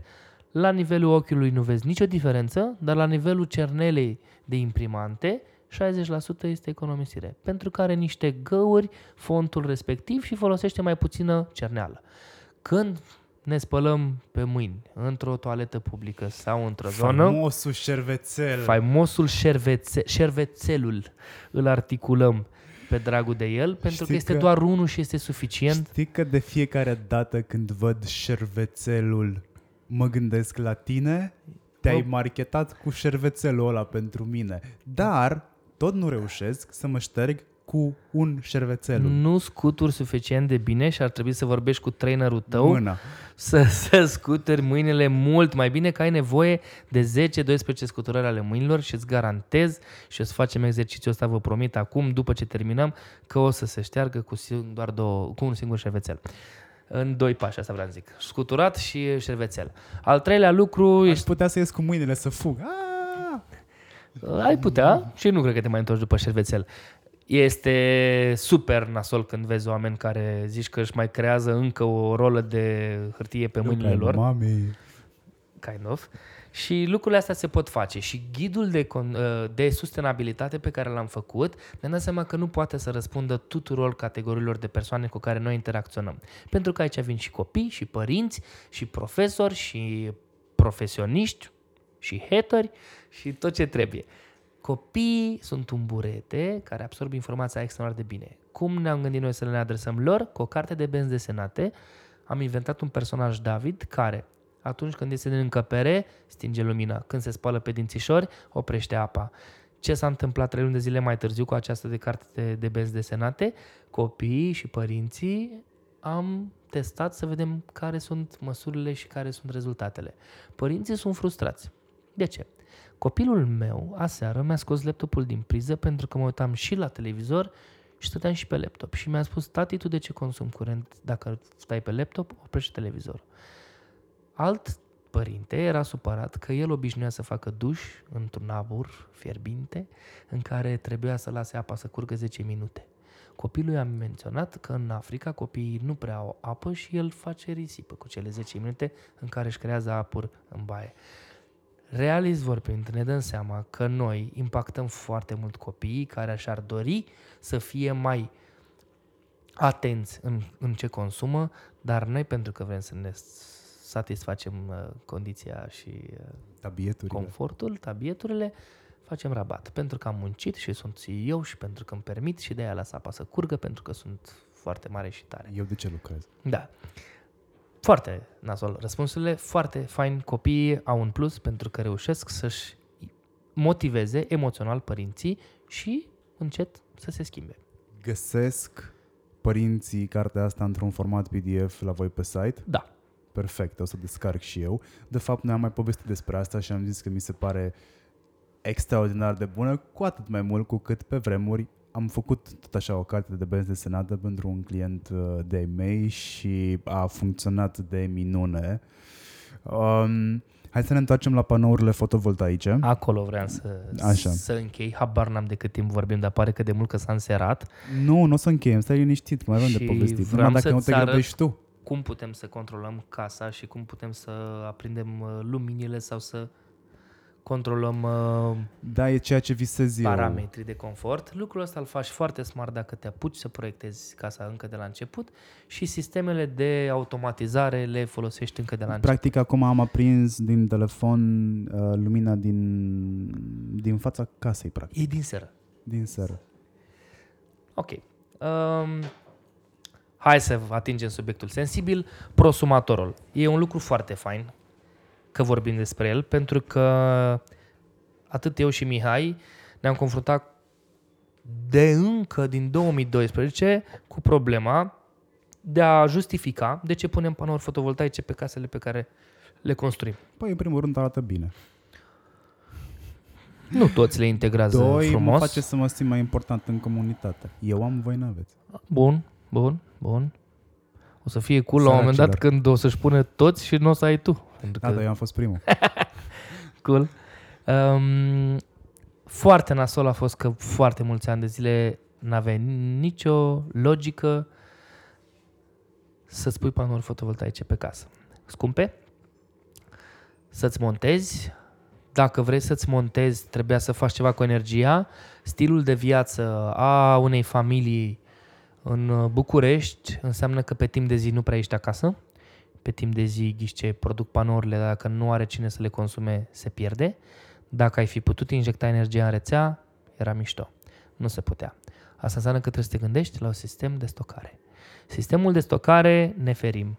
Ne ferim de mulți ani de zile. De la bateria la mașină din 97, că știam că după 5 ierni o să înceapă să ne lase. Asta înseamnă că stocarea nu e atât de eficientă și trebuie să o schimbăm. De la acumulator cu plumb, menționai tu de plasmă, sunt acumulatori acum cu gel, sunt acumulatori cu litiu. La cu gel undeva la 2500 de lei, cam așa e. Depinde ce energie stochează. Noi folosim cu gel la casa asta, folosim și cu plumb în alte aplicații și am avut la casa nouă Evident Signature cu litiu, care sunt cei mai performanți, un pic mai costisitori, dar care răspund mult mai bine la uh, cerințele de care noi aveam nevoie, pentru că era pentru prima dată când alimentam și stația de încărcare a mașinii electrice, care este un foarte mare consumator, și să nu uităm că toate casele pe care noi le facem sunt 100% electrice. Toți consumatorii sunt electrici. Adică nu avem cuptorul pe gaz, nu avem plita pe gaz, nu avem centrală pe gaz. Asta înseamnă că avem un consum și mai mare de curent. Cum spuneam mai devreme, toate aplicațiile pe care începem să le folosim sunt din ce în ce mai mult consumatoare de curent. Orice începem să folosim trebuie să-l băgăm la încărcat. Apar hub cu 4, 5, 6 USB-uri ca să nu mai avem atâtea cabluri prin casă. Apar atât de multe cu charger wireless, tocmai pentru că ai foarte multe dispozitive de, de încărcat. Nu mi se pare eficiente wireless chargerurile încă, de asta nici nu am încă. Și eu sunt gadget addicted și am reușit să găsesc un super fast charger wireless. Mai mult de 15W? 18W și mă ajută în mașină. Pe lângă asta ne gândim dacă merită să investești într-un sistem de acumulare pentru că cu timpul pare o investiție pe care nu ți-o vei recupera te ajută într-o comunitate izolată, în care nu ai acces la energie și singura ta rezolvare este să ai energie pe care ți-o produci și să o stochezi. După care te gândești că dacă ești în oraș, vei face un bilanț. Cât te costă să cumperi energia de la furnizorul clasic de energie și de ce mi-aș monta panouri fotovoltaice cu o investiție proprie și nu pot să vând energia în rețea. Lucrul ăsta ne-a dus prin 2015 să atingem un subiect sensibil în România, cea de prosumator, inexistent. Se vorbea de prosumator ca persoane care au panouri fotovoltaice, dar din păcate, dacă doreau să injecteze energie în rețea, nu rămâneau persoană fizică. Trebuia să fii persoană fizică autorizată sau să ai o entitate juridică prin care tu devii un furnizor de energie pentru care plătești taxe, pentru care tu intri în liga celor mari total ineficient. Prima casă pe care noi am făcut-o Prispa în 2012 a fost montată în Bacău și au montat panourile fotovoltaice și și-a dorit încă de pe atunci să devină prosumator. A fost prim, una din primele case din România care și-a dorit să devină prosumatori. Personal m-am ocupat de documentație cu beneficiarul. 8 luni de zile am completat dosare pentru parcuri fotovoltaice pentru că era un foarte, foarte, foarte mic parc fotovoltaic, instalația de pe casă. Ce a putut să facă este să obțină acceptul să injecteze energia în rețea, dar pentru a-și remunera cantitatea de energie trebuia să devină persoană fizică autorizată și nu renta financiar. Am pornit în 2015 un program, un obiectiv al EFDEN care s-a numit Energia ta. Pentru că ni s-a părut de bun augur ca orice persoană care vrea să-și producă energia să fie viabilă și în România, adică să producă și să o vândă. Trei ani mai târziu am dezvoltat foarte multe conexiuni, relații cu cei din ministere, instituții, cu oamenii de care mulți oameni se feresc, cu instalatori, cu persoane, furnizori de panouri fotovoltaice, cu fabricanți. Știi că avem două fabrici de panouri fotovoltaice în România? nu știam. Avem. Știi că suntem o țintă foarte interesantă pentru mari producători de fotovoltaice să dezvolte fabrici în România? Ba chiar de acumulatori era cât pe AC, dar am pierdut în fața Serbiei? Nu mai contează. Există interes foarte mare. Se vorbește de moș moș despre aceste litiu, aceste componente chimice, că 90% sunt în China și că e problema financiară între războaiele economice și tot felul. Dacă vrem să avem o perspectivă de tipul ăsta geopolitic, interpretări și nu câștigă nimeni niciodată și o să ne gândim doar la asta. Dacă încercăm să vedem aplicat ce putem să folosim, tehnologiile există, prețuri de import avem, putem să ne uităm că există furnizori în România de toate echipamentele astea, foarte mulți, o să vorbim de cel puțin câteva sute de instalatori autorizați în momentul de față care pot monta un sistem fotovoltaic conform. Conform legii, conform standardelor, conform prețurilor și calității. Asta spun.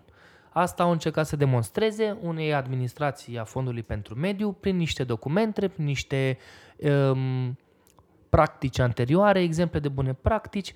Teoretic este în momentul de față primul moment, de T0. Să vedem dacă așa o fi. Nu are nimeni cum să garanteze mai mult decât să vedem cum o să meargă. Așa că s-a pornit acest program Energia Ta, am început să facem o comunitate de oameni implicați, de oameni decidenți, de companii și de persoane care își doresc să devină beneficiari.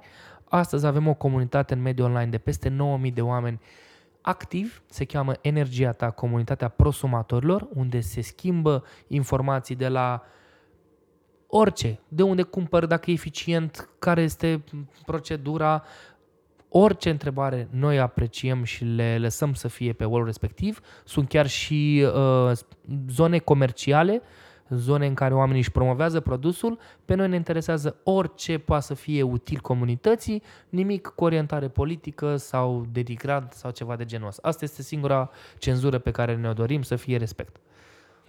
Deci treaba asta funcționează în felul următor. Iau panou, îl montez. Iau bateriile, acolo se stochează energie. Noaptea, probabil, ce nu consum sau surplusul pe care eu îl, au, îl am, îl injectez în rețeaua generală. E un, un scenariu. Tu ai, ai pus automat și bateriile. Ce vreau să spun este că în ultimii trei ani de zile s-a lucrat și a reușit să se schimbe legislația și să existe terminologia de prosumator care presupune și este uh, obligat furnizorul și distribuitorul de energie să-ți accepte energia pe care tu o produci în orice moment al zilei și se realizează un bilanț, o, o balanță fiscală. Adică bilanț în baza unui uh, Excel, cât ai produs, cât ai injectat, cât ai consumat și balanța pozitivă sau negativă în funcție de cât, uh, câți bani ai reușit să acumulezi. Și tu plătești diferența sau ți se plătește diferența? Exact. Uh, cel mai uh, probabil plătești o diferență mai mică, că foarte puțini oameni reușesc să-și acopere cu adevărat consumul permanent doar prin injecția de rețea, în rețea, pentru că este o mică, mică problemă. Diferența de preț. Prețul cu care tu vinzi energia în rețea este în momentul de față la o treime. Considerentele pentru acest preț au fost stabilite și de incidenții spun că sunt cauzate de niște um, măsuri pe care le-au luat în funcție de subvenția sau uh, procedura în baza cărora ei pot plăti acest preț. Dacă ar fi fost un preț mai mare decât prețul agreat astăzi, ar fi intrat pe un alt canal de finanțare, pe, un alt, pe o altă discuție, pentru că cel mai complicat a fost partea de fiscalizare a energiei pe care tu o vizi în rețea. Pe scurt, bunici la țară produc palincă, țuică de prună, știm cât de complicat este să vinzi ceva pe piața din România. În momentul în care tu îți produci energia, trebuie să vezi dacă cineva îți fiscalizează ceea ce vinzi tu în rețea, că cineva îl cumpără. Asta înseamnă că intri într-o, într-o zonă de comerț, corect? S-ar putea că dacă ești limitat la o anumită cantitate dacă scopurile tale sunt de tip rezidențial sau de tip personal și nu afacere, Ministerul Economiei să-ți reușească să-ți scoată taxe de tip TVA, să-ți scoată taxe și impozite și să-ți permită să vinzi energia asta ca persoană fizică pentru un interes în care tu vrei să-ți produci energia pentru tine. Discuțiile sunt că ești limitat, și anume 27 de kW este puterea la care tu te încadrezi ca prosumator pentru a o putea vinde fără taxe și pentru ca furnizorul și distribuitorul de energie să ți-o accepte. Unde am intervenit și ce diferit aici față de acumulatori este că dacă vei folosi doar principiul ăsta fără acumulatori, te bazezi pe o producție lunară, anuală, pe care tu o vinzi în momentul în care ai surplus de, de energie. Adică pe timp de zi când nu ești acasă și tu produci, energia aia tu o bagi în rețea și primești niște bani. Partea cu acumulatorii este foarte interesantă pentru că și noi o folosim. Ne-am dat seama că folosind un sistem hibrid, s-ar putea ca pe timp de zi, în loc să băgăm energia în rețea, la o treime din bani, s-ar putea că ar fi mai interesant să o stocăm într-un sistem de stocare foarte bine dimensionat. Ce înseamnă asta? Nu vreau să investesc mulți bani într-un sistem de stocare, vreau să investesc bani în sistemul de stocare care mie îmi permite să trec în două situații. Unu, peste noapte, când nu produc energie electrică și atunci am consumatorii vital pe timp de noapte, încălzire, răcire, ventilare, poate și mașina electrică dacă asta este strategia pe care o adopt, ceea ce este un consum mare și o pierdere destul de mare ca din acumulatorii tăi să încarci alți acumulatori, dar ar fi ok să-mi dimensionez doar atât. Dacă îmi dimensionez mai mult de atât, costul de investiție în acumulator este mai mare și nu mai este eficient. Prefer să bag direct în rețea. Problema cea mai mare este dacă reușesc să bag pe o singură direcție în rețea și primesc o treime și consum pe altă parte la de trei ori mai scump. Nu e ok situația asta. De ce? Este mult mai smart să folosesc ceea ce produc și doar surplusul să-l bag în rețea scuze, sau înainte să iau din rețea, să iau din acumulatorii mei. Este foarte smart ca într-un an de zile să anticipezi câteva perioade în care ai probleme. Nu produci două, trei zile la rând, din cauza norilor. Ai consum mai mare, petrecere două, trei nopți la tine, vin toți verii din California și ai consum mai mare. Poate că îmi permit ca două, trei zile să consum din rețea la un preț mai mare, dar în baza unui bilanț fiscal anual, atâta timp cât eu produc mai mult decât consum, mi-ar plăcea să fiu pe zero financiar. Și cred că așa ar trebui să abordăm, așa ar trebui să gândim cum dimensionăm panourile fotovoltaice pentru o casă. Dar până acolo trebuie să răspundem la cea mai întâlnită întrebare. De câte panouri fotovoltaice am nevoie ca eu să-mi diminuez factura?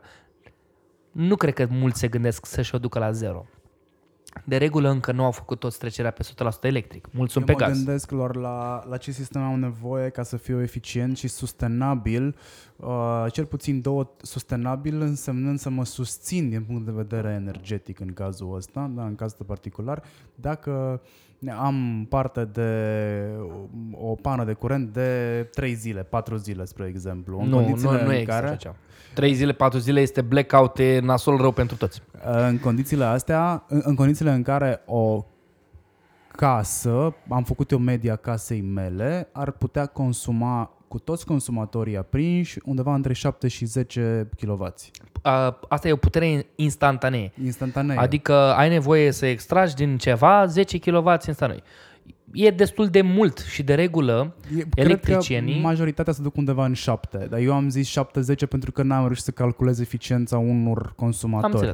E foarte important de știut că o mașină de spălat va avea nevoie de putere dublă față decât aia pe care o scrie în momentul care o scrie pe carcasă pornește. în momentul în care pornește sau dacă îți iei apă direct din pânza freatică ai nevoie de aproape, uh, în funcție și de cât de mare este pompa, dar ai nevoie de și aici de dublu, adică dacă scrie pompă de 700 de W, vei avea nevoie de 1400 de W, adică un kW și jumătate pentru pornire. Aia înseamnă că îi dau un șoc bateriei când eu exact. o pornesc. Rezistă exact. ea sau nu rezistă? Cât de repede ar trebui să o schimb? Cum ar trebui să fiu atent la ea? Sunt întrebări pe care mi le pun eu pentru că sunt situații în care mă aflu.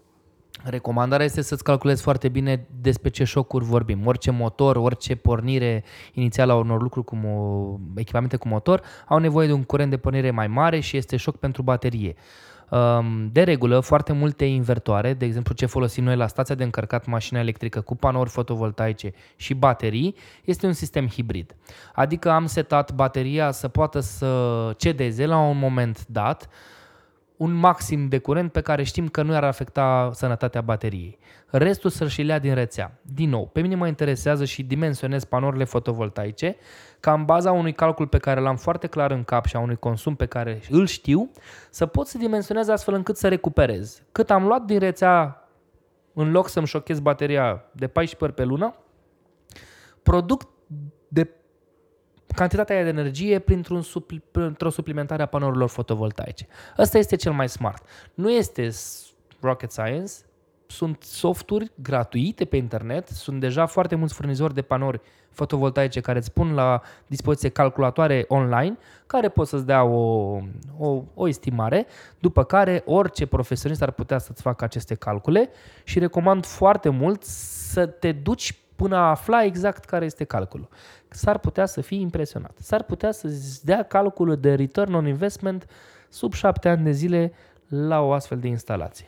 Ce trebuie menționat este că panourile fotovoltaice de regulă au garanție 10 ani de zile, dar durata de viață aproximativ 20 de ani de zile. Trebuie curățate constant, se pune praf pe ele. Exact, depinde de zona în care te afli, trebuie curățate constant. Cea mai proastă intervenție a lor este cea mecanică, proastă. Cea mai uh, ce le afectează cel mai mult din punct de vedere al eficienței. Cel mai bine și cel mai smart ar fi un sistem în care tu să pulverizezi apă constant pe ele, cu un consum mic de energie și poate cu un anumit uh, detergent uh, eco și, uh, și care să mențină mm. pelicula tot timpul uh, curată. Dacă îl folosești rar, s-ar putea ca simplu detergent să nu aibă eficiența încât să poată să ia diversele materiale care se depun. Dacă intervii mecanic cu coada de mătură și cu lucruri ceva, zgârii, ele sunt făcute să reziste la grindină, că sunt foarte multe mituri, că se sparg și tot. Noi de când montăm panouri fotovoltaice pe prototipuri și pe tot ce folosim, am spart un singur panou fotovoltaic din vina noastră. Ai scăpat ciocanul pe el. Nu, uh, un coleg a dat din greșeală, un, uh, a încercat să, să bage un, uh, un forant prea aproape de rama, rama lui. A fost un experiment. Am înțeles. Ok. Suntem în etapa în care ne dimensionăm cum trebuie instalația și suntem în etapa în care răspundem din nou la întrebarea câte am nevoie. Cel mai important de menționat este că depinde care este consumul casei. Depinde care este stilul meu de viață. Pentru o casă eficientă energetic, o casă care se încadrează în standardul de casă pasivă, panourile fotovoltaice e clar că vor fi mai puține pentru că cantitatea de energie pe care trebuie să o produc este mai mică pentru că am pierderi mai mici. Pentru casa poporului, de exemplu, sau pentru niște clădiri vechi, cu înălțimi mari și cu pierderi foarte mari, s-ar putea ca oricâte panouri ne-am gândit, structural n-ar rezista acoperișul, să putem să acoperim casa respectivă. Sunt acele glume în care dacă nu ai contacte magnetice la ferestre, acel contact care să-ți dea un uh, impuls, o informație că e deschis sau închis, dacă uiți aerul condiționat sau căldura deschisă, se spune că încălzești orașul, nu? Dacă ai uitat geamul deschis. Pe principiul ăsta, câtă cantitate de energie am nevoie să-mi țin confortul în casă? Depinde cât vrei să o ții în casă și cât vrei să-i dai drumul să iasă. Deci primul lucru pe care l-aș recomanda oricărei persoane care se gândește la eficientizarea costurilor lunare este să-și eficientizeze casa. Ca orice sistem de producere a căldurii Uh, să-și facă răcoare în casă și să consume plită electrică și tablouri și servere să mineze Bitcoin, să fie cât mai eficient. După aia că îl produci cu gaz, că îl produci cu păcură, că îl produci cu lemne sau cu panouri fotovoltaice, dimensionarea se face în concordanță cu eficiența casei. Să luăm de regulă o casă de 130 de metri pătrați în jurul Bucureștiului care are o anumită producție anuală. S-au făcut câteva estimări și s-a ajuns la concluzia că un kit de aproximativ 3 kW ar ajunge pentru o familie să înjumătățească factura. De ce zic 3 kW? Este pentru că acest program, care acum este foarte controversat, a propus așa. 20.000 de RON, care reprezintă 90% din uh, investiție, îi dă statul 10% îi pui tu și cu 22.000 de lei, aproximativ 5.000 de euro, să-ți montezi un sistem de minim 3 kW. Lucru care se încearcă să se întâmple. De ce este problematică această finanțare? Este că de aproximativ un an de zile s-a anunțat, s-au spus bugetele, s-au încercat să se vadă interesul. Într-o zonă în care expertiza nu era atât de mare, nu sunt foarte mult montatori de panouri fotovoltaice în România pentru că ghișce. Nu aveai legea care să-ți permită să-ți montezi panouri fotovoltaice pe case ca să faci ceva. N-a existat cerere. Până în 2019, la sfârșit, erau zero prosumatori. De când a apărut legislația, în prima lună a lui 2019, 74 de prosumatori. Mulți spun puțin, dar 74 este mult mai mare decât 0. Este, de, este cu 74 mai mult decât 0. Ce s-a întâmplat? Probabil dacă nu era această finanțare ongoing, s-ar putea ca o creștere semnificativă să fie existat organic. Ce s-a întâmplat de fapt? Există o finanțare la care suntem eligibili cu toții? Da. Atunci hai să, să o prindem. Deci s-a blocat cumva tot trendul ascendent organic pentru că există o finanțare de câteva zeci de milioane, aproximativ 150 de milioane de euro, care ar fi presupus instalarea aproximativ 30.000 de kituri pe locuințele din România. Asta însemna cu 30.000 mai mult decât cei 74 din, din prima lună. Lucrul ăsta, ca să se întâmple, interesul a fost foarte mare. A fost mare din partea instalatorilor, furnizorii de echipamente și al beneficiarilor. Că lumea a auzit că de undeva poți primi aproape 5.000 de euro ca să poți să spui panouri fotovoltaice care îmi vor reduce factura. Deodată a apărut interesant acest program. Din partea administrației Fondului pentru Mediu, ei au mai avut câteva programe similare despre care am și discutat. Mașina electrică, care funcționează într-o anumită eficiență, au mai fost pentru panourile solare și pentru pompele de căldură niște subvenții care de ani de zile funcționează. Unii sunt mulțumiți, unii nu prea sunt mulțumiți. Ce e drept? Pentru panourile fotovoltaice este un alt sistem. Dacă până acum pentru panourile solare termice și pe pompele de căldură puteai să-ți montezi echipamentul, cam cum vrei tu, cu oricine, și depuneai dosarul, într-un anumit timp îți recuperai banii, deci era investiția proprie. La mașina electrică depui un dosar într-adevăr, dar dealerul de la mașină electrică își asumă el recuperarea acei, acelei sume. În cazul panourilor fotovoltaice, s-au agreat niște instalatori autorizați. A fost un uh, întreg uh, parcurs ca sute de instalatori să fie agreați de către Administrația Fondului pentru Mediu, că lucrările pe care aveau să le facă să fie calitative și să dureze conform normativului și conform uh, finanțării aproximativ minim 5 ani de zile. Asta a însemnat că beneficiarul de drept în continuare rămâne persoana care va aplica la program, dar instalatorul ghidează și el depune tot, toate documentația. Lucrul ăsta a însemnat așa. Care sunt autorizațiile și ce am nevoie ca să completez acest dosar? Noi ne-am hotărât să facem un ghid. Se cheamă Ghidul Prosumatorului. Din nou, descărcabil gratuit pe energia ta. Acum 2 ani de zile arăta într-un fel. Anevoios, peste 450 de zile ca să poți să devii prosumator, foarte multe avize, foarte multe autorizații care nu-și aveau sensul. Cu acest ghid și cu un cumul de oameni interesați să schimbe lucrul ăsta, am ajuns în Parlament, am ajuns în comisii și am reușit să influențăm și să schimbăm lucrurile astea, să le facem un pic mai prietenoase. Tot presupune niște avize, tot presupune niște racordări. Deși toți jucătorii acum sunt interesați, furnizorul de energie, distribuitorul de energie este obligat să te accepte. Dar are și el niște costuri cu contorizarea, cu echipamentele pentru uh, verificarea cât produci și tot felul. Instalatorul este interesat să-ți vândă echipamentul și ți-l monteze într-un anumit timp. Mai ai nevoie de niște avize pe care trebuie să le obții și să le depui. Ei bine, startul programului s-a, a, fost, a tot fost amânat și trebuia să înceapă de vara trecută. A început cu greu în toamnă și după două ore de funcționalitate a programului în care instalatorii înscriau dosare pe platformă, s-a blocat. Motivul? Fraudă. Câteva companii au reușit ca în foarte puțin timp să înregistreze foarte multe dosare. De tipul în, 2000, în două ore, 2000 de dosare. Timp în care alți instalatori de o talie mai mică n-au reușit nici măcar să înscrie unul. Pentru că a nevoios programul, software-ul și tot așa.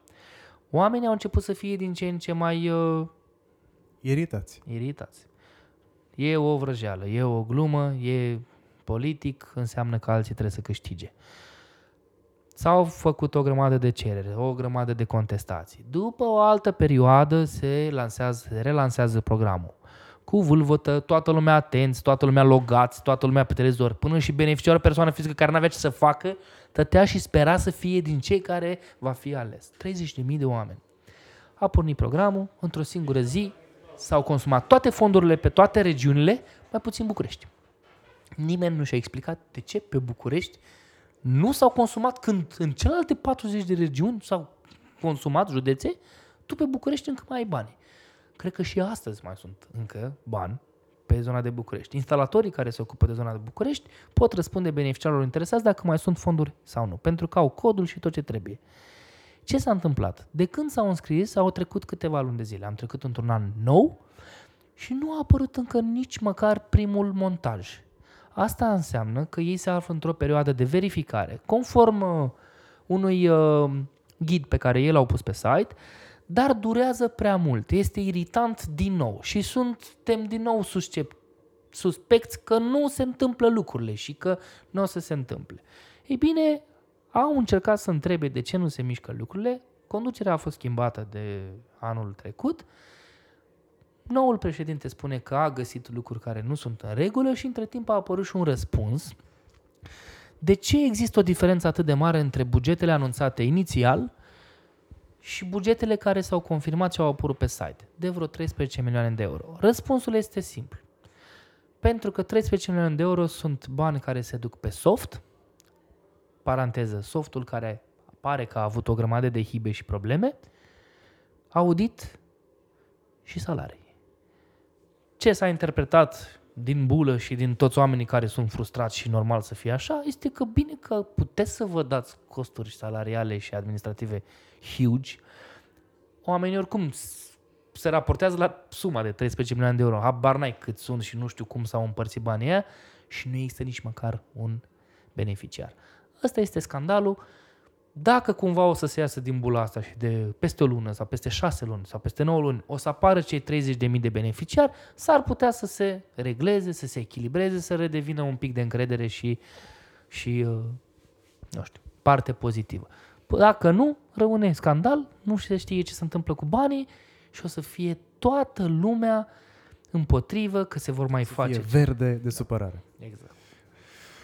Claudiu, îți mulțumesc foarte mult pentru toate informațiile pe care mi le-ai dat. Ai ridicat așa un văl de aburi și de pe ochii mei, așa un văl de ceață.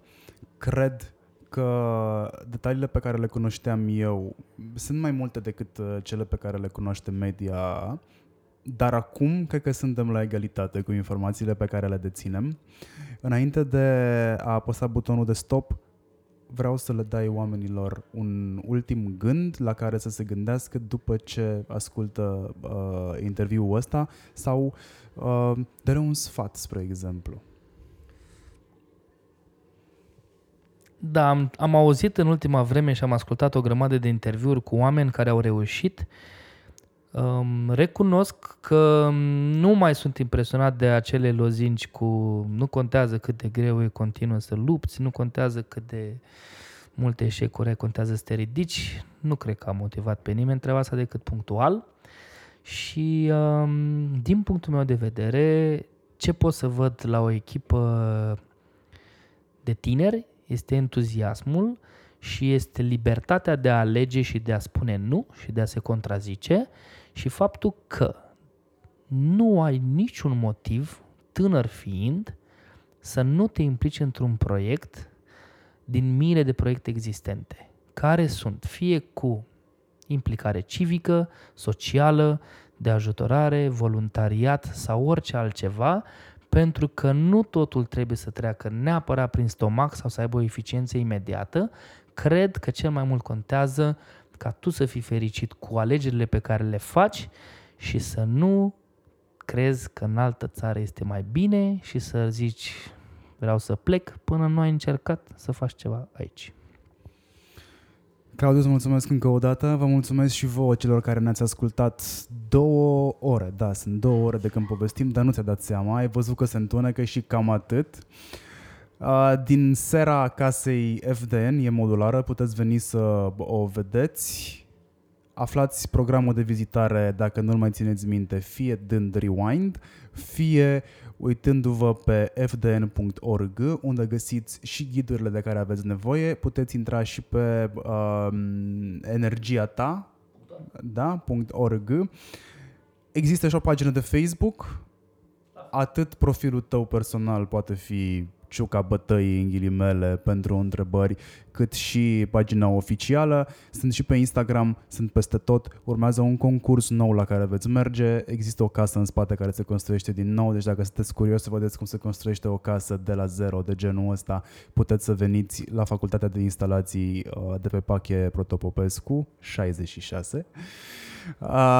Dacă aveți întrebări, dacă aveți feedback de dat, dați-l atât mie cât și lui uh, Claudiu, dați steluțe pe Apple Podcast, dați uh, subscribe, dați follow pe Spotify. Puteți să urmăriți și marianhurducaș.ro pentru că le public și acolo și da, dacă dați mai departe, ajunge informația la mai multă lume și mă bateți pe mine pe umărul ego-ului, ceea ce îmi convine. Îți mulțumesc încă o dată, Claudiu, vă salut pe voi, te salut și pe tine.